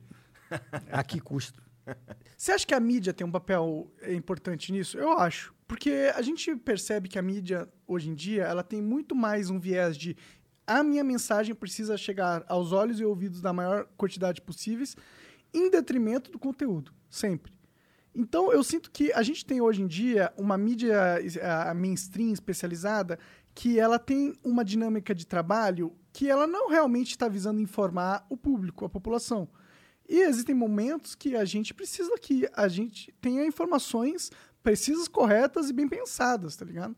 E quando a mídia, a lógica da mídia não é baseada, né, a indústria da mídia não é baseada em produzir esse tipo de produto, a gente, quando tem uma crise dessa magnitude, que é necessário que a gente tenha uma transmissão confiável de informação, talvez muitas pessoas morram por causa disso. Né? E esse é um problema que a gente não resolveu e as condições do mercado da mídia hoje em dia é, incentivam para que essa dinâmica se aumente. É, a, a mídia, na verdade, tem dois incentivos, Monarca. Ele tem isso de alcançar maior número de pessoas, mas se ela fala besteira e fala erro, ela tem uma penalidade muito grande em termos de reputação. Ela fala besteira pra caralho toda hora. E, inclusive, ela é- teve essa pena de reputação hoje em dia que a mídia no Brasil é totalmente descreditada. Não, vamos lá, calma. Uma coisa é quando ela fala opinião, Aham. e aí, por exemplo, eu tenho uma coluna na Folha de São Paulo. Dentro dessas quatro linhas da minha coluna, eu falo a minha opinião, não tem nada a ver. Ninguém fala nada sobre o que eu falo ali. Não é a opinião da Folha. Tá, tá, tá ok. E eu posso estar falando besteira, espero que não. É, é, mas não dá para culpar a mídia porque. Mas o- não é o- só opinião. Não, então vamos lá. Mas não é só aí, opinião. Aí você tem matérias, de fato, né, de acompanhamento.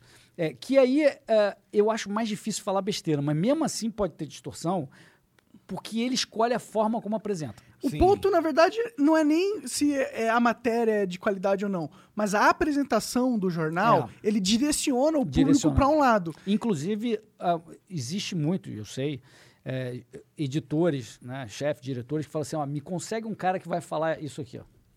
Entendeu? Tem muito isso. Então, né, e, e aí, o que, que acontece nessa lógica? A gente tem isso aí, a mídia desinformativa. Calma. Mas aí, Mas não é. Eu sei que você trabalha na. na, na não trabalho nada. Na Folha. Você tem uma coluna na Folha. eu tenho pô. uma coluna, mas não, eu É. não tenho que defender a, a Claro, com Folha ou a certeza, mídia, nem com nada, nem nada disso. Eu não ganho. Eu ganho.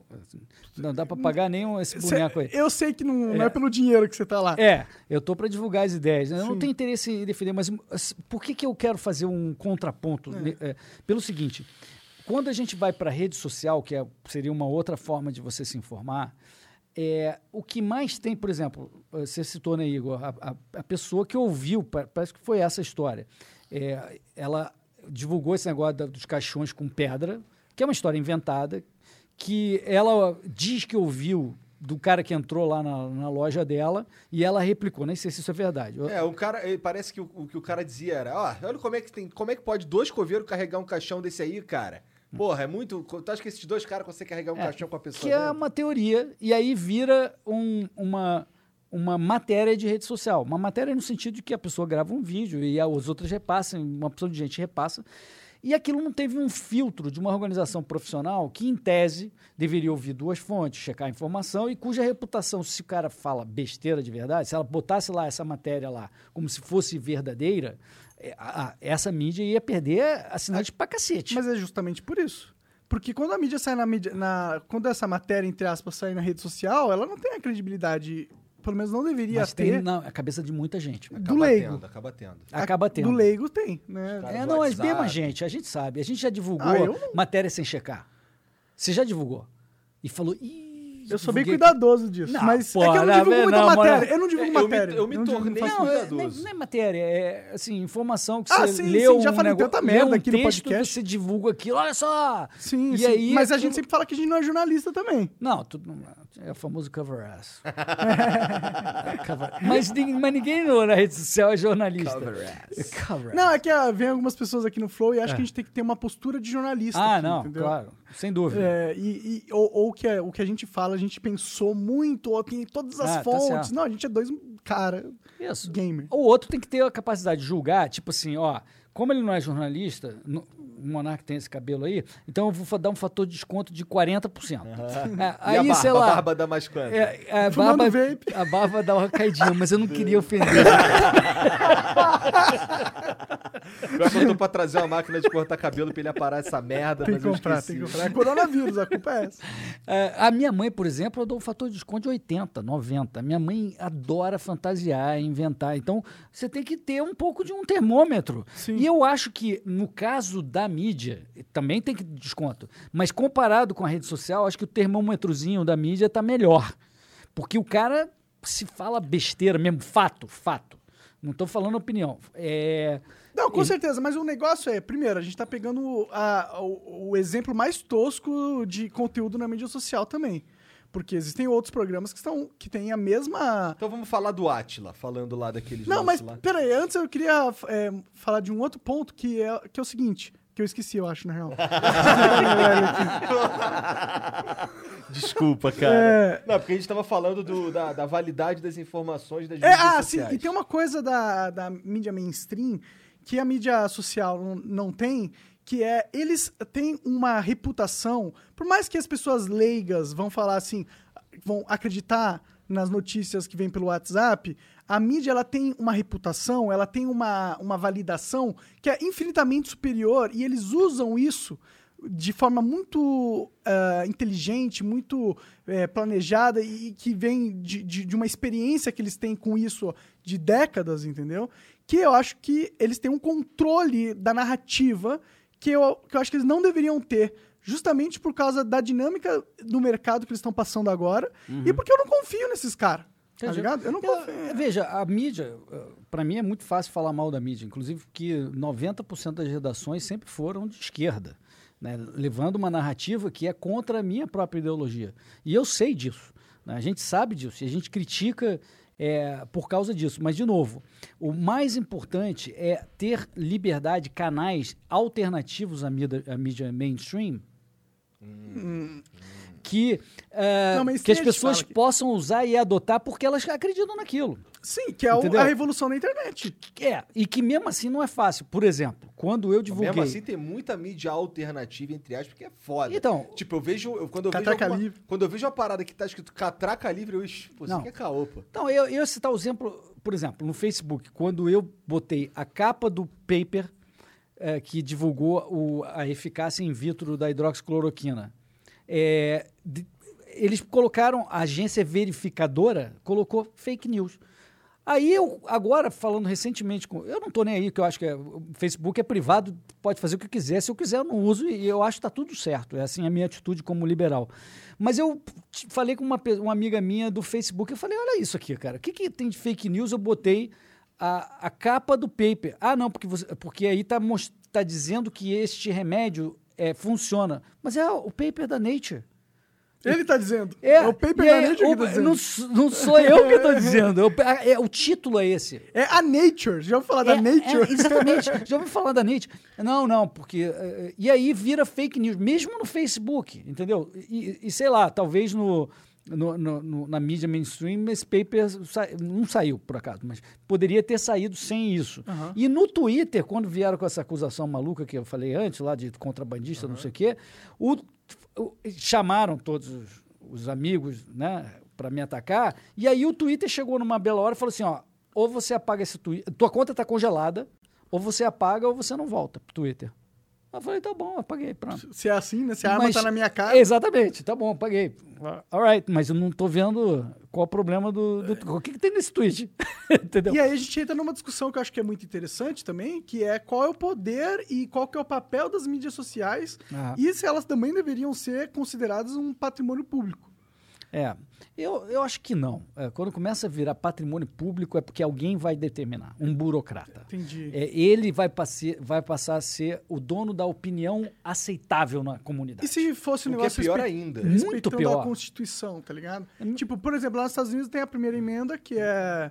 Não não é emenda, a primeira cláusula lá, É emenda mesmo. É emenda que eles falam? Uhum. É, que é a liberdade de expressão. E, que, e, e, por exemplo, existe um argumento muito forte lá fora, na comunidade gringa do Twitter, por exemplo, que ah, pelo fato do Twitter ter chegado ao, ao tamanho, Twitter, Facebook, YouTube, Uhum. que eles são meio que a, a praça pública hoje em dia, Uhum. eles estão ocupando um espaço que não é mais privado. Eles estão é, gerenciando um espaço público. E, portanto, eles teriam que, ah, dentro das ah, regras deles, ah, é, respeitar a liberdade de expressão. E isso vem deles não poderem censurar alguém que fala uma merda ou alguém que fala algo que eles não concordam, tá ligado? É, eu acho que esse é um argumento estatista. Desculpa, eu sei que a barba. Mas, é, assim, é, é mais uma, uma forma de você centralizar a decisão em, em- em um cara que vai ter o poder de determinar o que, que as empresas privadas, até você, Aham. até o que você vai fazer aqui. Porque você não está sendo equilibrado. Você está trazendo o Hélio aqui, você não, trou- não trouxe o cara da esquerda. Não, a gente tá tentando, É. eles não querem vir. Então, mas tudo bem. É, ma- mas, Mas aí, você dá qual- espaço para isso. Como que fica o poder da empresa que pode cercear a tua liberdade de expressão? Eu tô lá sem pagar porque eu quero. Entendeu? Eu não reclamo do Facebook. Eu acho que foi uma arbitrariedade maluca que fizeram comigo. Aham. Mas eu não, eu não, não pago para isso. Eu não, eu aceitei os termos e condições. E se acontecer algo com você que nem aconteceu com o Alex Jones? Sabe quem é Alex Jones? Sei, e que, que derrubaram as contas dele. Sim, ele foi banido em todas as mídias sociais. Eles silenciaram o cara. Ca- é, Caparam a liberdade de expressão do cara. Assim, Você acha- eu, eu acho- que se ele tem um poderia ângulo, acontecer? eu acho que se ele tem na- nos Estados Unidos e no Brasil, você tem um ângulo de ir na justiça e dizer, olha, por que que eu, por que que me cortaram aqui? Onde eu descumpri os termos de uso? Mas se a justiça determinar que ele realmente descumpriu os termos de uso e se ele fazia, eu sei Ele, que o caso que ele dele com certeza o, descumpriu. o né? caso dele é, é discurso de ódio. Eu acho errada. Eu estou 100% de acordo com você. Eu acho que discurso de ódio, que é o critério da lei americana, inclusive a emenda e, e- e a prática, eu acho que está errado. Deveria poder fazer discurso de ódio, porque quem determina o que, que é o que odioso? é discurso Porque- de ódio, né? então, o que é discurso de ódio? Eu estou de acordo com você, mas, assim, eu acho que a sociedade determina o que passou do limite. Né? É, de alguma forma, não sei qual é a forma de mediar isso, mas sem dúvida vai passar por um sistema de dirimição de conflitos, na justiça, de alguma forma, que vai dizer, cara, aqui tu passou total dos limites. Né? E, e no caso do Alex Jones, me parece que ele testou esses limites. E eu acho, e no meu mundo, eu não tiraria e eu daria o direito a ele a falar, porque eu não acredito que discurso de ódio é suficiente para tapar a opinião da pessoa. Para mim, só funciona, só deveria ser censurado realmente uma ameaça iminente e clara. Isso deveria ser censurado. Agora, você vai ter respostas. Se você faz um discurso de ódio contra uma pessoa, você vai tomar também, de volta. E é, é normal que É, tome. mano, cara, quantas vezes já me ameaçaram de morte, me xingaram, não sei o quê, Pois não é. sei o quê. Eu vou pe- pedir para um papai Estado me proteger de, de, de coisas que são só estresses desnecessários. Eu posso só não ler. É, assim, de novo, eu, tô com você, eu não acho que discurso de ódio seja, mas, eh, ao mesmo tempo, eu acho que ah, as companhias têm o direito de falar assim, cara, você é um tipo de cara que eu não quero ter aqui, cara. Sabe? Você está desagregando, eu não quero ter Eu aqui. não gosto eu disso, que... cara, porque quando eles têm um papel tão forte em- em- na mídia, em decidir o que, que vai pro ar para as pessoas verem, e eles podem ter essa Mas censura. ele não tem monopólio, entende? É, mas eles têm, né, cara? Não tem, não. Não tem, não. Eles decidiram anular pra cacete. Não, no caso dele Tá é um ligado? caso extremo, sem tipo, dúvida. eles não têm Todas- monopólio a, a partir do momento que você é, não é uma ameaça grave o suficiente. Uhum. A partir do momento que você é uma ameaça grave o suficiente para os interesses dele, você, eles têm o poder de monopólio. Eles conversam. É, Eles, mas- eles- será que eles poderiam fazer isso? É aquela questão. A gente fica todo puto com a- as. É, Mas o- o, governo, deixa- o Estado infringe as nossas liberdades individuais, mas as empresas elas também são capazes disso. É, não, é, mas eu acho que dentro da, da- Por exemplo, lá na minha casa, vamos lá, vou chamar vocês lá para um, um jantar lá em casa. Vocês também falam, não, acho que você é, é filha da mãe, não sei o quê.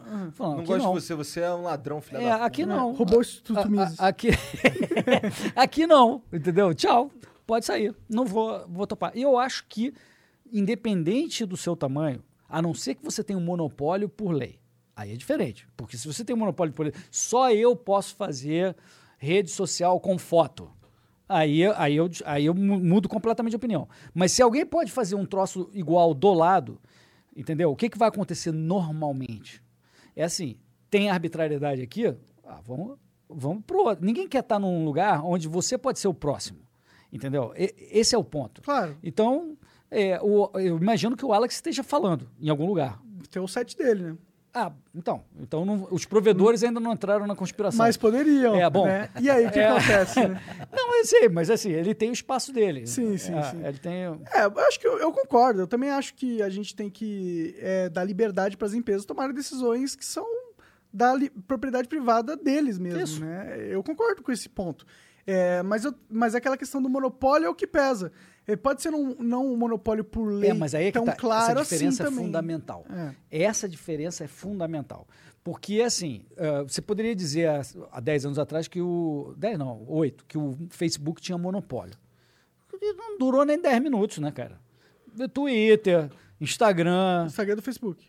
Tá bom, mas. WhatsApp é do Facebook. Tá, ok, mas você pode ser bloqueado num sem ser no outro, porque a Sim, governança é independente. sim. Você tem que fazer cagada nos termos aqui e ir lá, senão Sim, você sim. só é bloqueado aqui. Verdade, porque se verdade. fosse essa sacanagem, ele, ele podia fazer qualquer coisa. Não é bem assim, ele tem Sim. que cumprir as regras. E você pode ir na justiça se, se você falar, não, ó, ele me removeu sem cumprir as próprias regras dele. Aí tu ganha. Entendi. Você volta. Claro, claro, claro. Então, cara, tipo, você você topou? Você pagou alguma coisa? Não. Você tá usando porque quer? Sim. Então, porra, Ah. topa a regra aí. Então, Entendeu? assim, eu só não gosto de um cara poder me destruir só porque ele não foi com a minha cara. Isso eu tô, eu tô de 100% de acordo contigo. eu 100% de acordo contigo. E eles têm isso, a esquerda tem esse negócio do discurso de ódio, que é, uma, é um. É um, um loophole- mecanismo, né? loophole. Ele tá O loop- demais. o loop ele, é- ele não consegue, ele tá Ó, demais. o loophole, pra, é, que é um esfíncter, o famoso esfíncter. O loophole é um esfíncter. Ah, ah, É uma brecha, né? É uma esfíncter? brecha. ah, conheço. É. Então, é, pra, uma brecha para te ferrar. Faz sentido, faz sentido. É, mas eu acho que só é importante essa discussão. Eu também não sei qual, o que deveria ter. Tá? É, eu também não. Eu, eu, eu meio que. Eu concordo com, com os dois, eu diria. Porque é, esse lance da gente ser censurado pelo que a gente fala numa rede social, Eu acho horrível, tá ligado? Eu acho que Uhum. se falar, sei lá, qualquer besteira, ó, não pode falar essa porra aqui, tá banido. Por outro lado, é isso, a gente meio que aceitou, né? É o direito A deles, gente né? meio que aceitou. a É gente- diferente quando era na geração anterior, que tinha até o famoso eh, sketch do, do George Carlin, o comediante, que ele falava as sete palavras proibidas do, do FCC, que era a agência americana, que é como se fosse o- a nossa Anvisa. a- Anatel, da Anatel, vida, sei lá. Diz, ah, na mídia, na mídia, quer dizer, rádio, televisão na época, né? Não pode falar fuck, uh, twat, não sei o que, sei lá. se- se- E eles não tinham a lista, eles não falavam a lista, porque senão dava merda. Mas com a prática, ele- você sabia quem tomava a multa, quem tomava o toco, quem perdia o, o horário, você sabia quais, quais as palavras que tu não podia falar. E tem um sketch maravilhoso do George Carlin sacaneando eh, essas palavras proibidas. O Carly é muito foda. É muito foda. Mas assim, olha como mudou para melhor, né? Antes você estava na mão de um FCC da vida que falava, cara, falou isso, tá no pau, se fudeu.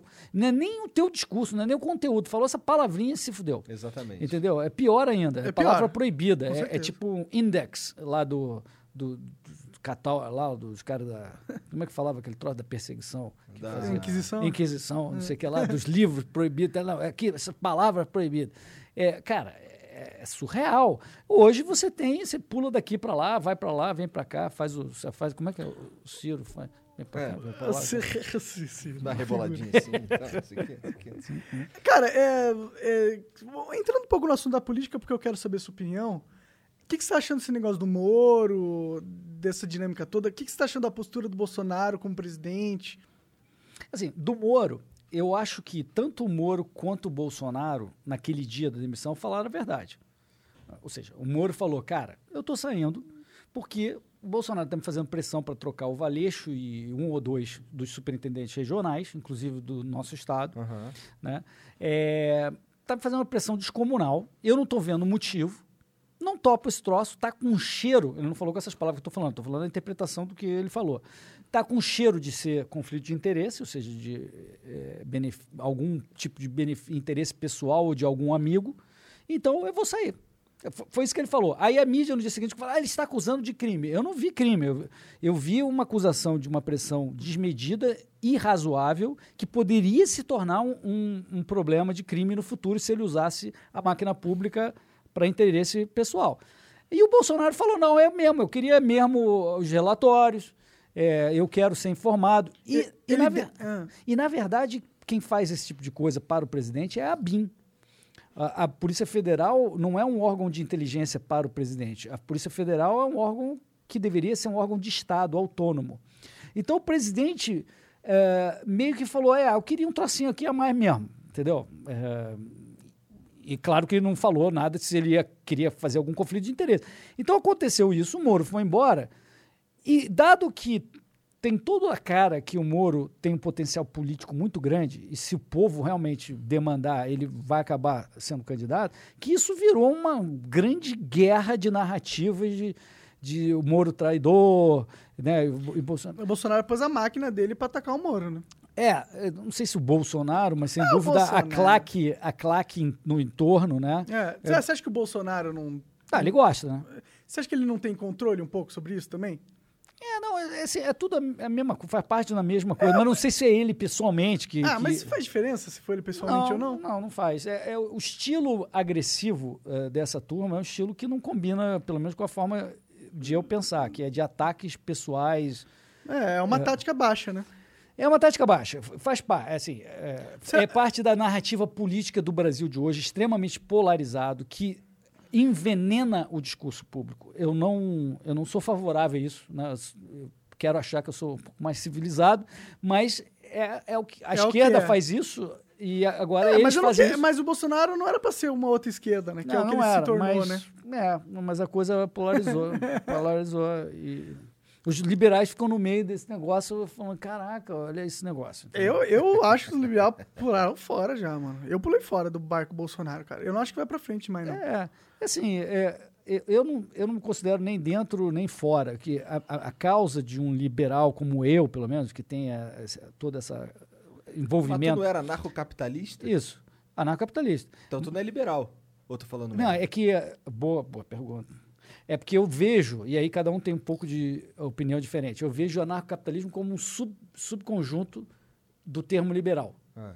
né? Então, é, o anarcocapitalista seria o, o liberal Especializado. é que removeu as contradições. Só para falar uma frase sobre isso.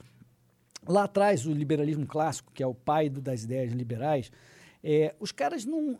Eles falaram, cara, se você laissez-faire, laissez-passer, agora eu mudei de língua. Caralho, É, agora fudeu. fudeu mesmo. Agora fudeu, cara. É, o cara falou de- francês aqui na De- minha deixa- cara. Deixar passar, deixar as pessoas é, fazerem o que elas quiserem, é, você vai melhorar a sociedade. Mas eles ainda falavam, não, mas é, então não tem é, monopólio, força, tudo isso é uma coer- coerção, tudo isso é besteira.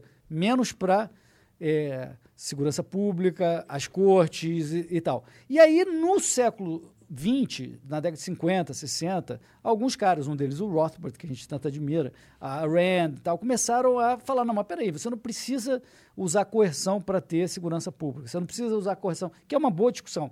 E aí, um subconjunto desse virou o anarcocapitalismo, porque resolveu algumas contradições da Do liberalismo. do liberalismo. Então é assim que eu enxergo, pelo menos a, a sentido, forma de eu sentido. enxergar ah, a, questão. anarco. Mas eu acho que a gente é uma sutil evolução do, do, do liberalismo. Outros vão falar que é radical, porque eles gostam de dizer que não, eu não sou liberalismo clássico, eu sou muito radicalmente diferente. Tá bom, entendo. Mas eu vejo como uma evolução das ideias do, do laissez-faire, né? do laissez-passer. Faz sentido. Mas a gente estava num outro... No Bolsonaro fazendo merda. Ah, é. Então, eu acho o seguinte, que a minha causa são as ideias. O governo está saindo das nossas costas, está intervindo menos na sociedade e nos mercados.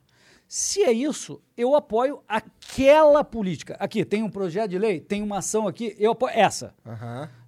Isso aqui não é o cara, nem é o governo, nem é o judiciário, nem é o executivo, é a porra daquela política que está melhorando aquele negócio. Então, uma hora o cara vai falar, então você é bolsonarista, você apoiou essa, essa causa. Agora você é anti-bolsonarista, porque você criticou essa. Você não entendeu ainda, então. É, eu digo, eu digo pular Essa fora. porra não é futebol, cara. É, exatamente, exatamente. Eu digo, Se fosse o Mengão era campeão, caralho.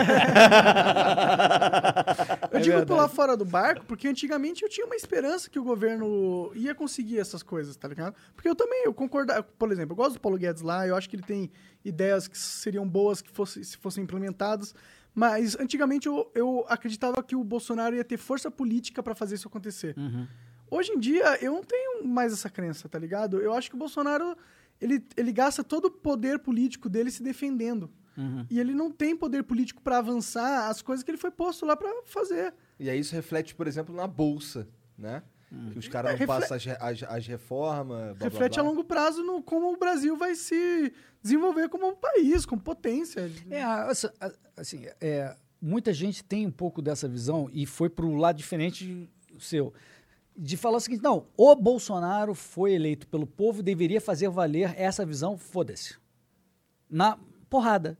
Só que a nossa sociedade, pro mal ou pro bem, ela tem esses checks and balances. É- essa diversificação entre os poderes, os- né? cada um controla o outro, você tem várias forças políticas dentro do, do Congresso. Então, por desenho, não tem como um cara que é eleito para ser presidente fazer o que ele quer porque foi eleito. Porque, assim, o, a voz do povo não está só no presidente. O Congresso Nacional teve mais votos que o presidente. O, o presidente teve 57 milhões de votos. Eu não sei quanto o Congresso teve, mas sem dúvida mais de 100. Sim. Porque a soma dos deputados é maior. Então, peraí. E é chamada Casa do Povo não é por outro motivo, né? O Congresso Nacional, né? a, Câmara dos Deputados. Não dá pra ignorar o sistema. Então, cara, assim, é, o sistema está cheio de problemas. Né? É, agora, talvez te- tive- houvesse mais problemas se você concentrasse tudo numa figura só. A gente já viu isso na história.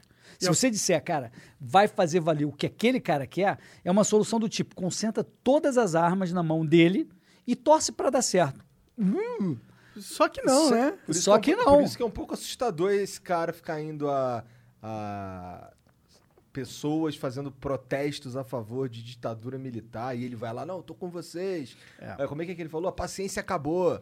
Porra, não tô- espero que a gente não tenha nenhum problema essa semana aí, porque a paciência acabou. Não sei o que. Tu fica, caralho.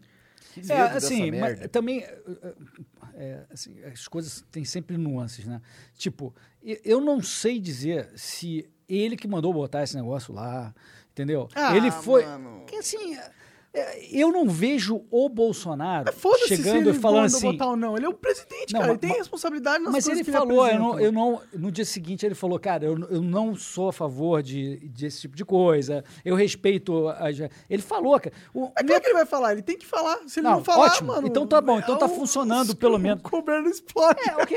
E- então tá funcionando pelo menos esse Os controle. checks and balance estão Tá funcionando. funcionando, que tipo, ó, se tu passou do limite, vai tomar uma porrada, você tem risco de impeachment, pede pinico. Aí o cara vai, pinico, então beleza, tá funcionando. O problema não é quando você vai num, num discurso vai lá, é que que muito acontecia na época do, da esquerda, eles fazerem, tipo, passar uma regra para controlar a imprensa. Os caras fazerem, o Conselho Nacional de Justiça, não sei o quê, para controlar os juízes, não sei o quê. É, é- eles faziam. O Bolsonaro é o cara que eh, pode falar uma merda, mas em geral ele não está propondo Mas é porque ele não consegue. ah, não importa. Mas, assim, é, lá atrás os caras não conseguiam, mas tentavam pra cacete, tinha projeto pra cacete pra É, mas, mas lá atrás eles conseguiam um pouco, né? Lá atrás era diferente. Os checks and balances do Brasil, É, tá bom. é. Eram um pouco eles- mais controlados por, um- por uma galera só, né? eles estão melhores agora, né? É, assim, Foi uma evolução institucional que ocorreu nos últimos 15 anos. Que, é, o meu ponto, o meu ponto é que eu falo assim, não, o Bolsonaro é uma ameaça à democracia, mas mensalão e petrolão não foi ameaça à democracia, controle da, da mídia não foi ameaça à democracia, controle da justiça. E cadê essas coisas que o Bolsonaro está fazendo? Não está fazendo nada nesse aspecto. Com ele não tá, está fazendo uma opção de besteira, pode ser, mas nesse aspecto de ameaça à democracia, eu não estou vendo ações dele nesta direção. Você falar, mas é o primeiro passo, ele foi num, ah, num, numa num manifestação. evento, é, que tinha lá uma faixa. Ah, ok, pediu desculpa no dia seguinte. Na, na, eu critiquei, e na próxima, se fizer mais, a gente tem que criticar mais. Eu vou, vou ser o primeiro a criticar. Mas o meu ponto é que, cara, os, os outros caras faziam pra, a rodo. Claro, mas o centro da questão, na verdade, é que eu queria que o Bolsonaro fosse. Ele prometeu ser diferente. É, fosse um cara que fizesse uma revolução. Porque a gente tá precisando de uma revolução no sistema, não tá? As coisas do jeito que estão indo só Mas são aí você- burras demais. Mas aí você quer botar muito poder pra ele fazer a revolução que você quer. Não, tudo bem. E depois vai dar merda. Mas ah, o ponto, na verdade, é que a gente precisava de um líder que conseguisse trabalhar dentro do sistema para fazer essa revolução.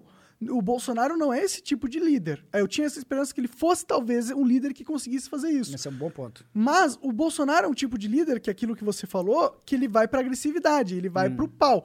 A dinâmica dele, qual é a estratégia dele agora? Que ele tá acuado? Ele tá acuado? Todas as armas políticas miradas pra ele. Eu acho que a estratégia vai ser justamente essa: de é, é, investir nesse capital político que ele tem com o povo que quer que ele faça a visão à força e vai ir nessa direção. Só que aí a gente vai entrar no caos político, porque o checks and balance eles vão entrar com mais força cada vez mais. E aí o Bolsonaro vai entrar nessa briga de gato e rato com o sistema. E eu acho que isso é totalmente capaz de dar uma merda muito grande e fina- E ele tem um. E ap- aparentemente ele tem uma, uma vontade, um, um. Não sei, ele tenta defender aqueles filhos dele lá que todo mundo sabe que é ladrão de um jeito que, porra, é bizarro, cara. A gente, a gente supõe, por exemplo, que tudo isso que ele tá fazendo aí na- de mudança na PF, não sei aonde aí, pra defender o Flávio. É, a gente, a gente não sabe. Não, a gente não sabe, E, supostamente. ó, eu acho que a maioria das pessoas acredita que houve rachadinha. Aham. Ah, acho que não tem dúvida. Isso aí Eu é, acredito. é crime. Eu, eu, eu também acredito que, que as, as evidências são de que é, houve rachadinha. E rachadinha é crime. Talvez não seja um petrolão nem um mensalão, mas é, É, o crime que ele conseguia cometer na época, é, né? Talvez, talvez. é, e, e eu Com acho certeza. que sim, o Bolsonaro. Não sei se ele quer proteger do crime ou proteger das consequências políticas de uma de uma É um um de cartas, né? inquérito e, e tal, porque no passado ele já demonstrou, eu acredito genuíno, que ele falou assim, cara, se tu fez meta, tu vai pagar, eh, entendeu? Mas talvez ele esteja achando que tá, vai contaminar toda essa coisa de inquérito e não sei o quê, todo dia no jornal, Bolsonaro, Bolsonaro, Bolsonaro. É, Mas, Mas cara, foda-se, cara. foda-se. também acho. Você- Eu faria igual. Eu, eu falaria, cara, vai em frente o inquérito, é, é meu filho, mas vai ter que pagar e vambora. Talvez essa fosse a solução. Mas será que é o filho dele só? Será que Não, ele- não deve ser só o filho. O Bolsonaro ele tem uma máquina política. Ele Sim. tá há 30 anos. Ele tem uma... E o que, que envolve uma mática, É, não, máquina pode política? ser, pode ser. E se, e se ele recebeu um rebate da rachadinha, é, aí é, é Aí impeachment. fudeu. Aí é impeachment. E, tipo, é claro, e, e a probabilidade não- disso acontecer ninguém- é grande. né? É, pode ser, é, sei lá. Mas assim, é tanta coisa que. Meu ponto é, Mas- não, mas não sa- sei, eu tô falando aqui sobre suposições. Mas isso é um ponto fraco do Bolsonaro, não Uhum. é? E, tipo, como que ele vai entrar no sistema, fazer uma mudança radical que vai encher, pisar no calo de um monte de gente que tá lá dentro, E ele tá fudido. sendo que os caras têm essa Tá carta preso. branca na mão deles na hora. Ó, você vai pisar no meu calo? Pum, impeachment porque você é corrupto e porque não sei o quê. É, é por isso que um anarcocapitalista acha que todo esse poder na mão dos três poderes né, é, ainda é ruim. Que, na verdade, esse poder ter- teria que estar descentralizado na sociedade. É como se um marciano chegasse aqui e falasse assim: é, Cara, me conta aí como é que vocês fazem para resolver o problema né, de quando dá briga entre as pessoas e, sei lá, se tem pobrezinho que tem que ser atendido. Como é que vocês resolvem? Eu explico. Alienígena. É o seguinte, a gente fez um sistema que é o seguinte, a gente dá todas as armas e poderes para uns caras, a cada quatro anos você aperta um botão. E aí aqueles três lá, não simplificadamente, aqueles três lá vão resolver o que eles quiserem. O alienígena fala, "Mas peraí, mas eles são marcianos que nem eu, que são sempre bonzinhos? Não, não, são um de nós. A gente escolhe entre nós mesmo. Mas se escolhe um de vocês e que é, se vocês têm mal e bem entre vocês, e, principalmente se tem todo o poder na mão dele, é- ele tem mais tendência a, a usar isso em interesse próprio, né? Por, que você espera não usar? Tela azul do Windows. Aí, ó, o Windows. Olha, olha a cara dele. É, hoje ainda não deu, É, né? a tela azul do Hoje Windows. deu Restream Bug. Estamos só na Twitch, inclusive. Ah, é. É. Então, assim, assim, é, eles têm um incentivo de eles chegarem a um equilíbrio comum entre eles, uma, uma espécie de simbiose, onde eles parasitam o povo, porque eles têm todo esse poder de parasitizar. Essa, essa solução é uma solução idiota, na, na minha, no meu ver. Mas, sem dúvida, se fosse um só, seria pior. Claro, claro. Seria pior, porque aí ele não Cara- teria o equilíbrio entre, entre eles. Né? E o anarcocapitalista, só para completar, Claro, o anarcocapitalista vai dizer, cara, esse poder tem que estar muito mais distribuído na sociedade e a estrutura de governança dela tem que emergir a partir da, de- desse poder mais individualizado. Na verdade, você deveria ter 210 milhões de poderes. E esses 210 milhões de poderes vão fazer emergir uma estrutura de governança, não é governo, uma governança que vai estabelecer regras, estabelecer ordem, e essa governança, por ser muito mais robusta, como a internet, descentralizada, ela tem maior poder de reagir aos, aos anseios do povo. A gente passa tanto tempo para falar desta merda, porque eles têm poder para caralho, durante esses quatro anos, eles fazem poder. Se essa merda fizesse diferença, eles não deixariam ter esse botão. Se esse botão fizesse diferença do voto lá na urna, não, não existiria esse botão, claro.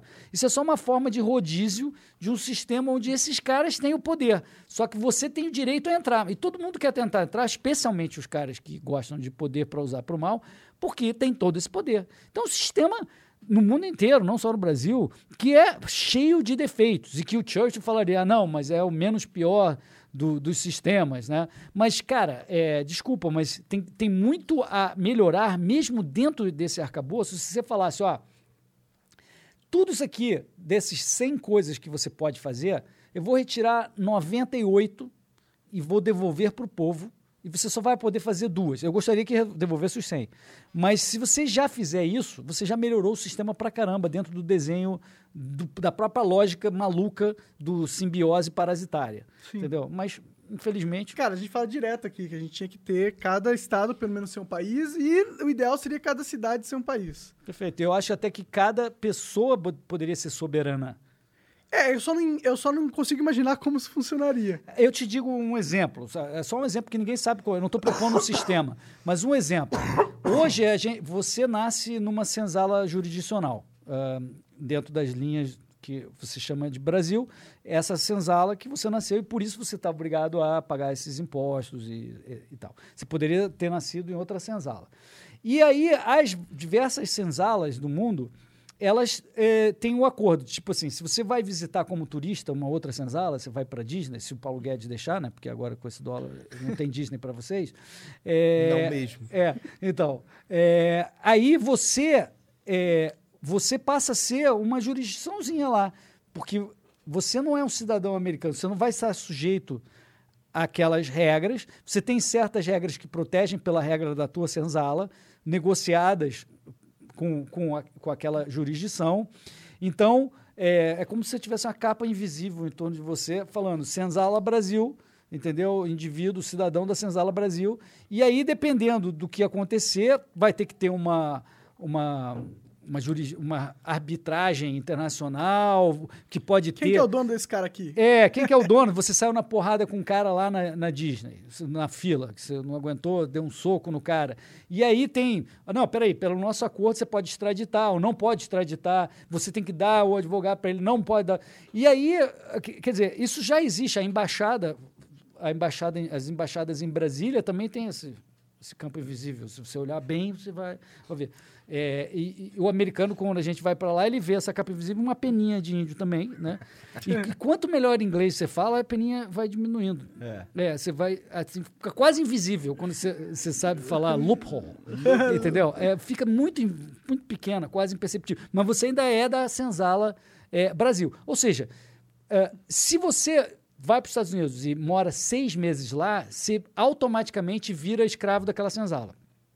Você passa a ser o, o- o person of interest. Né? É, você vira cidadão fiscal porque você passou mais do que seis meses naquela senzala eh, estatal. E aí, por, então, meu ponto é: você poderia estar aqui no Brasil e ter sua casa sem fazer parte dessa senzala. Só isso. E você é de outra senzala, uma senzala que você conseguiu obter a jurisdição dessa senzala de alguma forma. Aí você nasceria numa senzala ou você nasceria livre de senzalas?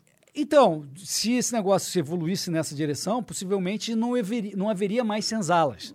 Mas se você tivesse já um país que permitisse que o sujeito optasse pela senzala jurisdicional dele, já começaria um processo de competição forte de jurisdições que começaria a melhorar para todo mundo. Verdade, faz sentido. Esse é o ponto. Então é assim, Ah, é eu um desenho possível, mas não quer dizer que eu estou falando, ah, não, o Hélio está propondo isso como uma solução. Não, eu estou falando só como poderia você ser um soberano individual. É, é claro pra todo mundo que quanto mais poder ao indivíduo, melhor, né? Tipo, dentro que. é, porque se Mais o... ou menos, não sei se é muito claro pra todo mundo, não. Tem muita gente que gosta do Papai Estado ajudando, tem muita gente que ama CLT, FGTS. tá É, é porque você nasce doutrinado nesse sistema, né? Seu pai logo de cedo fala, ó, você tem que Tem arranjar um trabalho. Porra, bom. esse cara não assina tua carteira, não? Porra. Eu falo, caralho. Verdade, tô sendo passado pra trás. É, entra nessa. Ô, Jean, a gente não assina tua carteira, cara. E aí? Ai, cara, tô sendo passado pra trás. Jean ganha muito melhor do que muita gente que tem essa carteira assinada aí. Com certeza. Só uns bônus que chega aí de vez em quando. Sim, chegam uns bandos Os caras maneiros. ficam metendo essa assim pra deixar o karma livre, assim, sabe? É, tem que deixar o karma livre mesmo. Pô, queria falar um pouquinho do teu pai, Hélio. Teu pai era foda. Meu pai era foda, cara. Ele foi ministro, né, cara? Ele foi, ele ah, lá na década de 30, Hélio Beltrão também. Hélio Beltrão. Tu, É. Teu é o quê? Seu- é Hélio Júnior? Beltrão Não, eu, tenho. é, ele era Hélio Marcos Pena Beltrão, que o Pena da mãe dele, e eu sou Hélio Marcos Coutinho da minha mãe, o Coutinho da, da minha mãe, né? Aham, aí dá uma diferença. É, aí, o- lá na década, quando ele estava com 19 ou 20 anos, houve o primeiro concurso público do Brasil, é que fizeram um negócio super sofisticado, super elaborado, com testes super sofisticados, uma quantidade enorme de pessoas, ele foi primeiro lugar. Caralho. Caralho. É. Ele era nerdão que nem tu? Cara, ele era muito mais foda que eu. Eu Acho que eu sou mais nerd, mas ele era mais foda, mais inteligente, mais, mais tudo, cara. Se eu chegar a um, um pertinho assim. É, você tá comparando história. 10%. Não, mas, cara, é, é, é anormal. Meu pai era um negócio de louco. Aí ele já virou, em seguida, diretor lá do que é hoje o INSS. Primeiro ele foi chefe, já foi em primeiro lugar, virou chefe de gabinete da repartição, que era o INSS. Era o primeiro concurso público para o INSS, que era o IAPI na época, chamava. Aí ele virou eh, chefe de gabinete e já em seguida virou diretor e já cresceu. Aí foi para a iniciativa privada e começou um. É, um processo de ser um CEO profissional, que não existia basicamente no Brasil. É, você estava falando aí que não- ainda não tinha ciência de administração. É, não, não tinha bem uma ciência, que foi, no fundo, fundada pelo Peter Drucker. Né? Depois, estudando a, a General Motors, os métodos dela, ele falou, cara, é isso aqui, e entender o- quem é o seu cliente, ah, qual é o seu produto, como é que você vai atender o seu cliente. Tudo isso virou uma ciência de administração, mas meu pai já era um natural nisso, ele era um gestor profissional, quando só existia ou empresa familiar, né, própria, empreendedor, né, ah, ou multinacional, ou estatal, ou empresa pública e tal. E aí ele teve muito sucesso como gestor a vida inteira. Eu estava te contando rapidamente a história do. Um dia eu vejo o currículo dele, ele tinha 20 e poucos anos, em cima da mesa, assim, enorme currículo, dessa largura. Aí comecei a ler aquele, aí eu falei assim, pai, tem um erro aqui no, no teu currículo. Erro? Onde, onde tem um erro? Olha aqui, entre 1960 e 63, você aparece como CEO da Mesbla e da Cimento Paraíso. Né? E ele tinha sido CEO de uma opção de empresas conhecidas. Essas duas eram empresas importantes da época. Aí ele, aí falou, não, tá certo. Como assim, CEO de duas companhias grandes, assim? Como é? Que, me explica isso. Vou te explicar.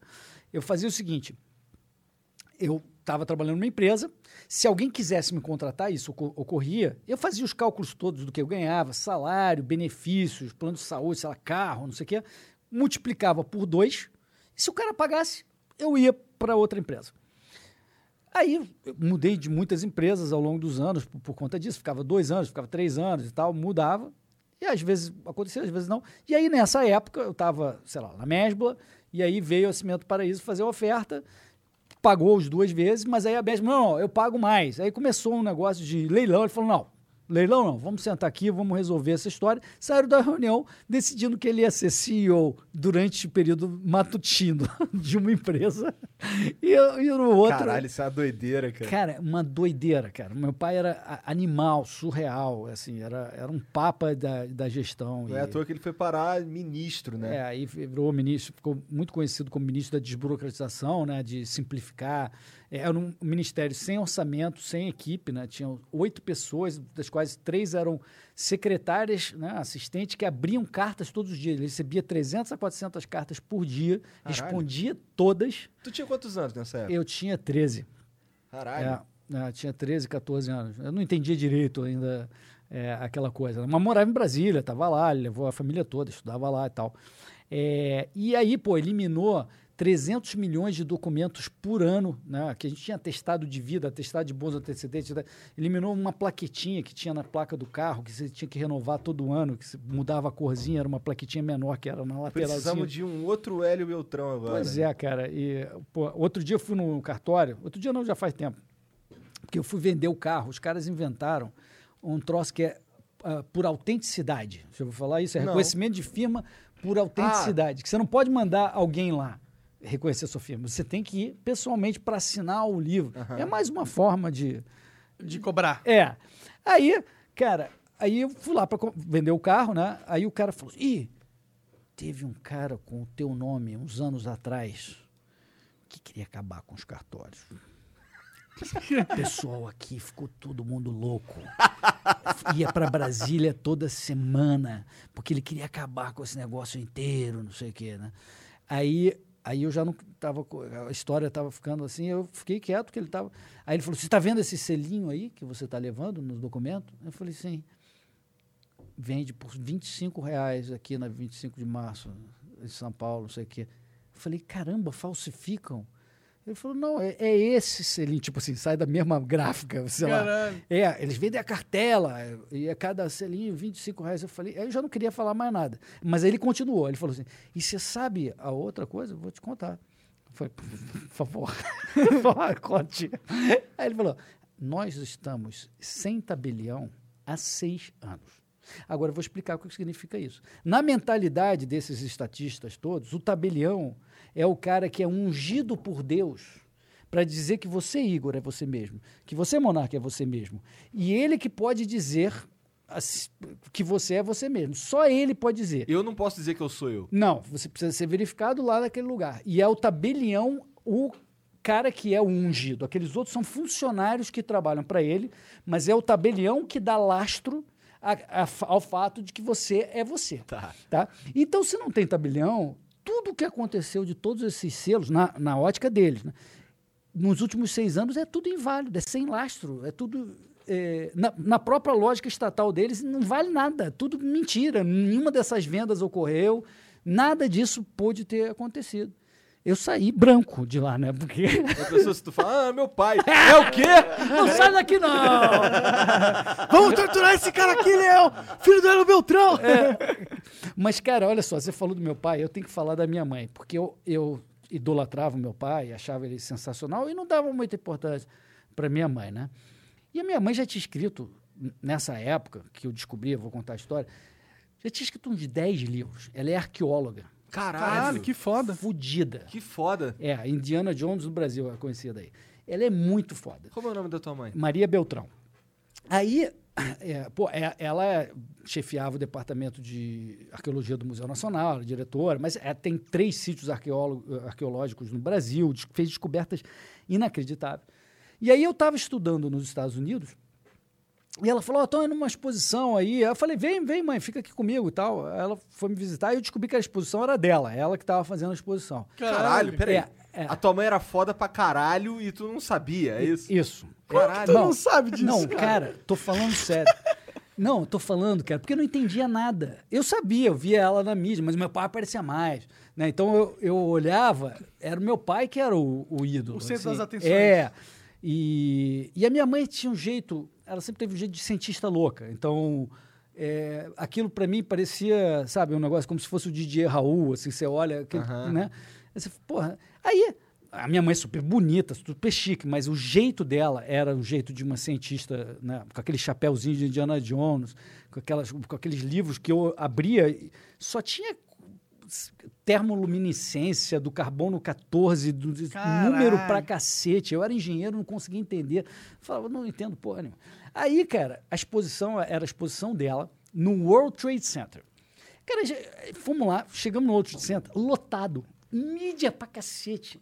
Porra, a exposição dela era os, os- todas as pinturas rupestres que ela descobriu na Bahia de 10, 15, 20 mil anos, todas expostas em panos, nas paredes. Gente pelodão. Eu falei, caraca, a minha mãe é foda. e aí eu fui ver o livro dela, o último que ela tinha lançado, o prefácio do Levi-Strauss, que é o maior antropólogo do mundo. Eu falei, cara, ferrou. Agora, agora minha mãe tá no meu... Ela fez o prefácio desse antropólogo aí. Não. É o contrário. Ele que fez o O prefácio. Levi-Strauss fez o prefácio do livro dela. Caralho! É, tua mãe é foda mesmo. Além de tudo, ela é ah, Legion d'honneur. Eu não sei que porra É, é. Legião da Honra, como se fosse o Sir da, da, Ingl- da Inglaterra, da- do Reino Unido. Ela é isso da. É a maior honraria para estrangeiros que se dá na França. Caralho. É, porque é- é- ela estudou na França e. O currículo e- dela é uma biblioteca. né? Não, é inacreditável. E ela já escreveu, sei lá, 18 livros, sei lá quantos livros. Que incrível. Ela escreveu, é inacreditável. Maria Nossa, Beltrão. Maria Beltrão, animal. Caralho. Mas, Hélio, muito obrigado pelo papo, cara. Foi Obrigado muito vocês. foda, cara. O De mais verdade, legal, de verdade. O mais legal é que eu me senti à vontade pra caralho, entendeu? Carioca Não se preci- entendem, É, não precisei te chamar de doutor, nem porra nenhuma. o cara falou inglês pra caralho, falou francês, falou a porra toda. É, né? mano. E, cara, vamos ver aqui se tem alguma mensagem aí dos moleques aí. Já vou mandar Os já, beats. mandar já o beatzinho. Então ele vai mandar aqui umas paradas pra gente. Deve ter alguma coisa ou outra pra tu comentar aqui Tá também. bom, beleza. Tá? Vambora. Obrigado aí, galera. Gostei muito também. Que bom, cara. Pô, que bom, fico feliz, mano. Vamos, vamos repetir se você quiser aí. Vamos, vamos. Ó, eu mandei aí, mas queria deixar já um recado pra galera que esse flow, é, por causa de um bug do Restream, que ficava. O Restream ficava desligando e ligando lives, lives novas no YouTube. Então a gente matou o YouTube hoje e o flow de hoje vamos upar como estreia às 8 da noite. É isso esse, que vai esse flow acontecer. que tá rolando nesse exato momento, se você gosta Estreia de no assistir pelo YouTube. YouTube, 8 da noite. Tá. Hoje mesmo. É isso. Então vamos lá. O Matheus Sa... o Matheus Sed 750 mandou. Opa, tudo bom, pessoal do Flow? Então vocês poderiam chamar o Elba do Fazendo Nerdice. Ele é amigo do Diário Planinal. Tamo vocês. Ô, Matheus, manda lá no Discord do, do Flow. Que o, que aí- Links, contatos. É, lá na, tu- aí na um Twitch resumo é breve. exclamação Discord. Né? Aí tu manda lá a tua sugestão, resumo breve, o contato do cara que você tiver, ou o canal dele, ou qualquer coisa do tipo, beleza? Bom, o José Flores88 mandou 100 bits. E aí, Monark, manda um salve pros anões da panelinha do Bananal. Porra, essa. Ah, é, fizeram um vídeo pornô fake meu, que viralizou na internet. E aí o cara era dessa panelinha do Bananal, ele ele ficava comendo a mina, falando, fala panelinha do Bananal. Caralho. É, mó, mó, deu mó...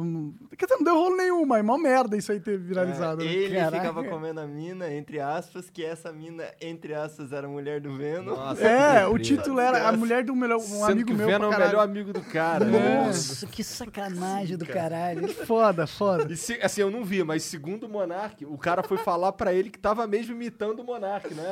É, o, ca- o cara que fez esse vídeo me mandou um e-mail, falou, cara, vi que tá dando confusão, eu tava imitando vocês, e você mesmo, que era uma, uma aposta com o nosso grupo, Panelinha do Bananal. Se fosse a rede social do Monark, ele vetaria esse vídeo. Veta- Eu, eu- Tá vendo? Eu ia pedir pra trocar o título, né? Porque não sou eu. Tá. Ó, o Rodrigo Arve mandou 100 bits. Boa noite, manos. Queria saber como tá a família e os amigos de vocês. Tá tudo bem? Aqui em Belém o negócio tá ficando muito ruim. Em casa as coisas vão bem. Espero que todos estejam bem. Grande abraço e o Bolsonaro acabou. Valeu, Rodrigão. Obrigado aí. Tá tudo bem, cara. Eu acho que nós vamos sobreviver. Também acho. O Lucas Perico07 mandou, é, chama o baiano pro Flow, mandou 200 bits. É, tá, beleza. Ok. Mesma coisa, mesma mensagem. Ó, o Celbrum mandou 300 bits. Salve, Monark Igor. Acredito que o Pentágono... Oi? Acredito que o Pentágono só está soltando essas imagens para preparar as pessoas do mundo para anunciar a existência de extraterrestres. Capa. Caraca, o cara tá falando um assunto de do extra Caralho, é, o cara foi longe aqui. PS, tô apoiando... cheirou nióbio e grafeno pra caralho de manhã, né? É, é, Tu, tu viu, mas tu viu que o Pentágono soltou umas imagens de uns OVNIs? Não. é. É. Ah, não pode. Eles, Sério, meio, sério? eles meio que admitiram, não, é OVNI mesmo essa gente sabe que porra é essa não. Tá bom, a definição de OVNI é não identificar. É, não quer dizer é. que seja um... Não um- Não, não necessariamente quer dizer que seja realmente. Oh, no. É, não estamos nesse nível ainda. É, Bom, o Cel Brum mandou 100 bits. Faz a seda mais natural possível que eu vou usar religiosamente. É, a gente tem um monte de maconheiro que assiste Ó, aqui. a seda ela vai se aprimorando com o tempo, tá? Porque a gente tá começando, a gente não tem. Né, A gente tá com dificuldade de fornecedor também por é, causa do coronavírus, Covid-19. é, mas vai rolar, vai rolar. Mas é real, já vender seda mesmo. Caraca. É o. Luquin, Luquinhas Cornudo mandou aqui, ó. Beltrão é foda, mas prefiro Chioca. Tô por fora. É, são os, os caras que eu tava falando. É? É. Entendi. Tá.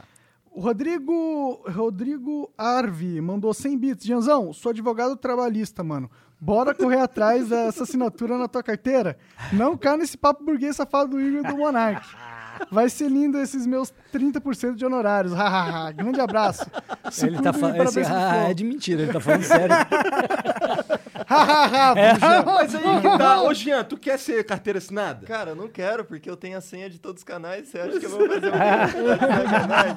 Porra. Pois Quero é, nesse sentido Ó, aí é a gente foda. fosse- Fora. Ó, Tu deu a porra da dica, Cara, você perguntou, cara. Fazer o meu pé de, pé de meia. assim. Sabe o que, que ia acontecer se a gente fosse obrigado a dar carteira assinada pro Jean ou pra alguém que estivesse trabalhando com a gente? Ele ganhar, sei lá, 40% menos. É, só isso que a gente ia fazer. Ia cortar o salário do cara pra pagar os encargos trabalhistas. É, pre- prefiro dinheiro no meu bolso do que no bolso do, do sei lá de quem aí. Total. Na cueca, Vocês na vocês estão mala. mais anarcocapitalista que o Cogos. Não, cara. a gente é bastante. A gente, a gente, assim, eu já era. Eu não me di- eu não digo que eu sou anarcocapitalista, porque, é, assim, a galera fala, ah, você não devia falar isso, mas eu falo. Que eu não, não- eu não estudei o suficiente, vai. Sim. E, assim, eu tenho Não algumas é teu foco. convicções e tal, que assim, que quando eu fui descobrir esse termo, eu, eu pensava. eu- foi a primeira vez que eu vi o, o Rafael, inclusive. Ele soltou um Craque. vídeo no, no, no canal de um amigo meu, do David Jones, no Gameplay RJ, que é um canal de videogame, mas aí ele acabou soltando os vídeos lá. E aí eu vi, caralho, ah, isso que eu penso tem um nome, tá ligado? Mas assim, eu, eu só. Eu Legal. acho, mas assim, tem um monte de coisa que eu, que eu fico com o pé atrás também, mas. Não.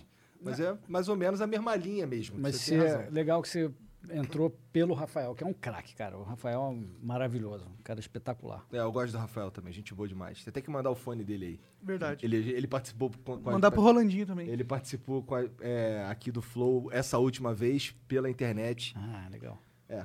É, não é tão legal assim. É, a gente prefere pessoalmente. a gente prefere assim é muito claro. melhor. Nossa, não tem É, nem não tem comparação. nem comparação. Sem dúvida. É, você, Igão. Tá. Ah, Dragon Slayers. Dragon Slayer. Mandou 100 bi- Esses nomes da Twitch são pica, né, cara? Caralho. Salve Monark Ico- Igor. Pergunta a opinião do Beltrão sobre o estudo do Samidana e os caras da Easy Invest. Segundo ele, já passamos do pico da epidemia. Verdade, o Sam até me mandou no WhatsApp isso tudo. É, eu vi essa parada É, do eu Samidana. não estudei muito, eu não estudei o, o modelo do, do Sami do grupo dele, né? Eu li o, o, o paper original, uma redação original do, do sócio que realmente, sócio, eu entendo que seja sócio deles lá que fez o modelo, que carregou o piano.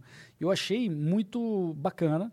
ah, e eu, quando eu fiz o meu gráfico, aquele filtro que eu falei, que dilui 15 dias para eliminar, tá dando ah, parecido com o que o modelo dele está indicando. Então, achei bacana. Achei que faz sentido. Ah, tu achou bacana só porque casou com o teu, né? É. Confirmou.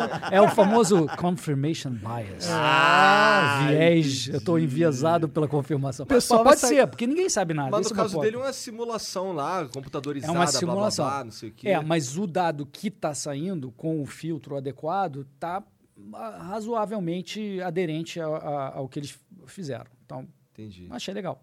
Massa.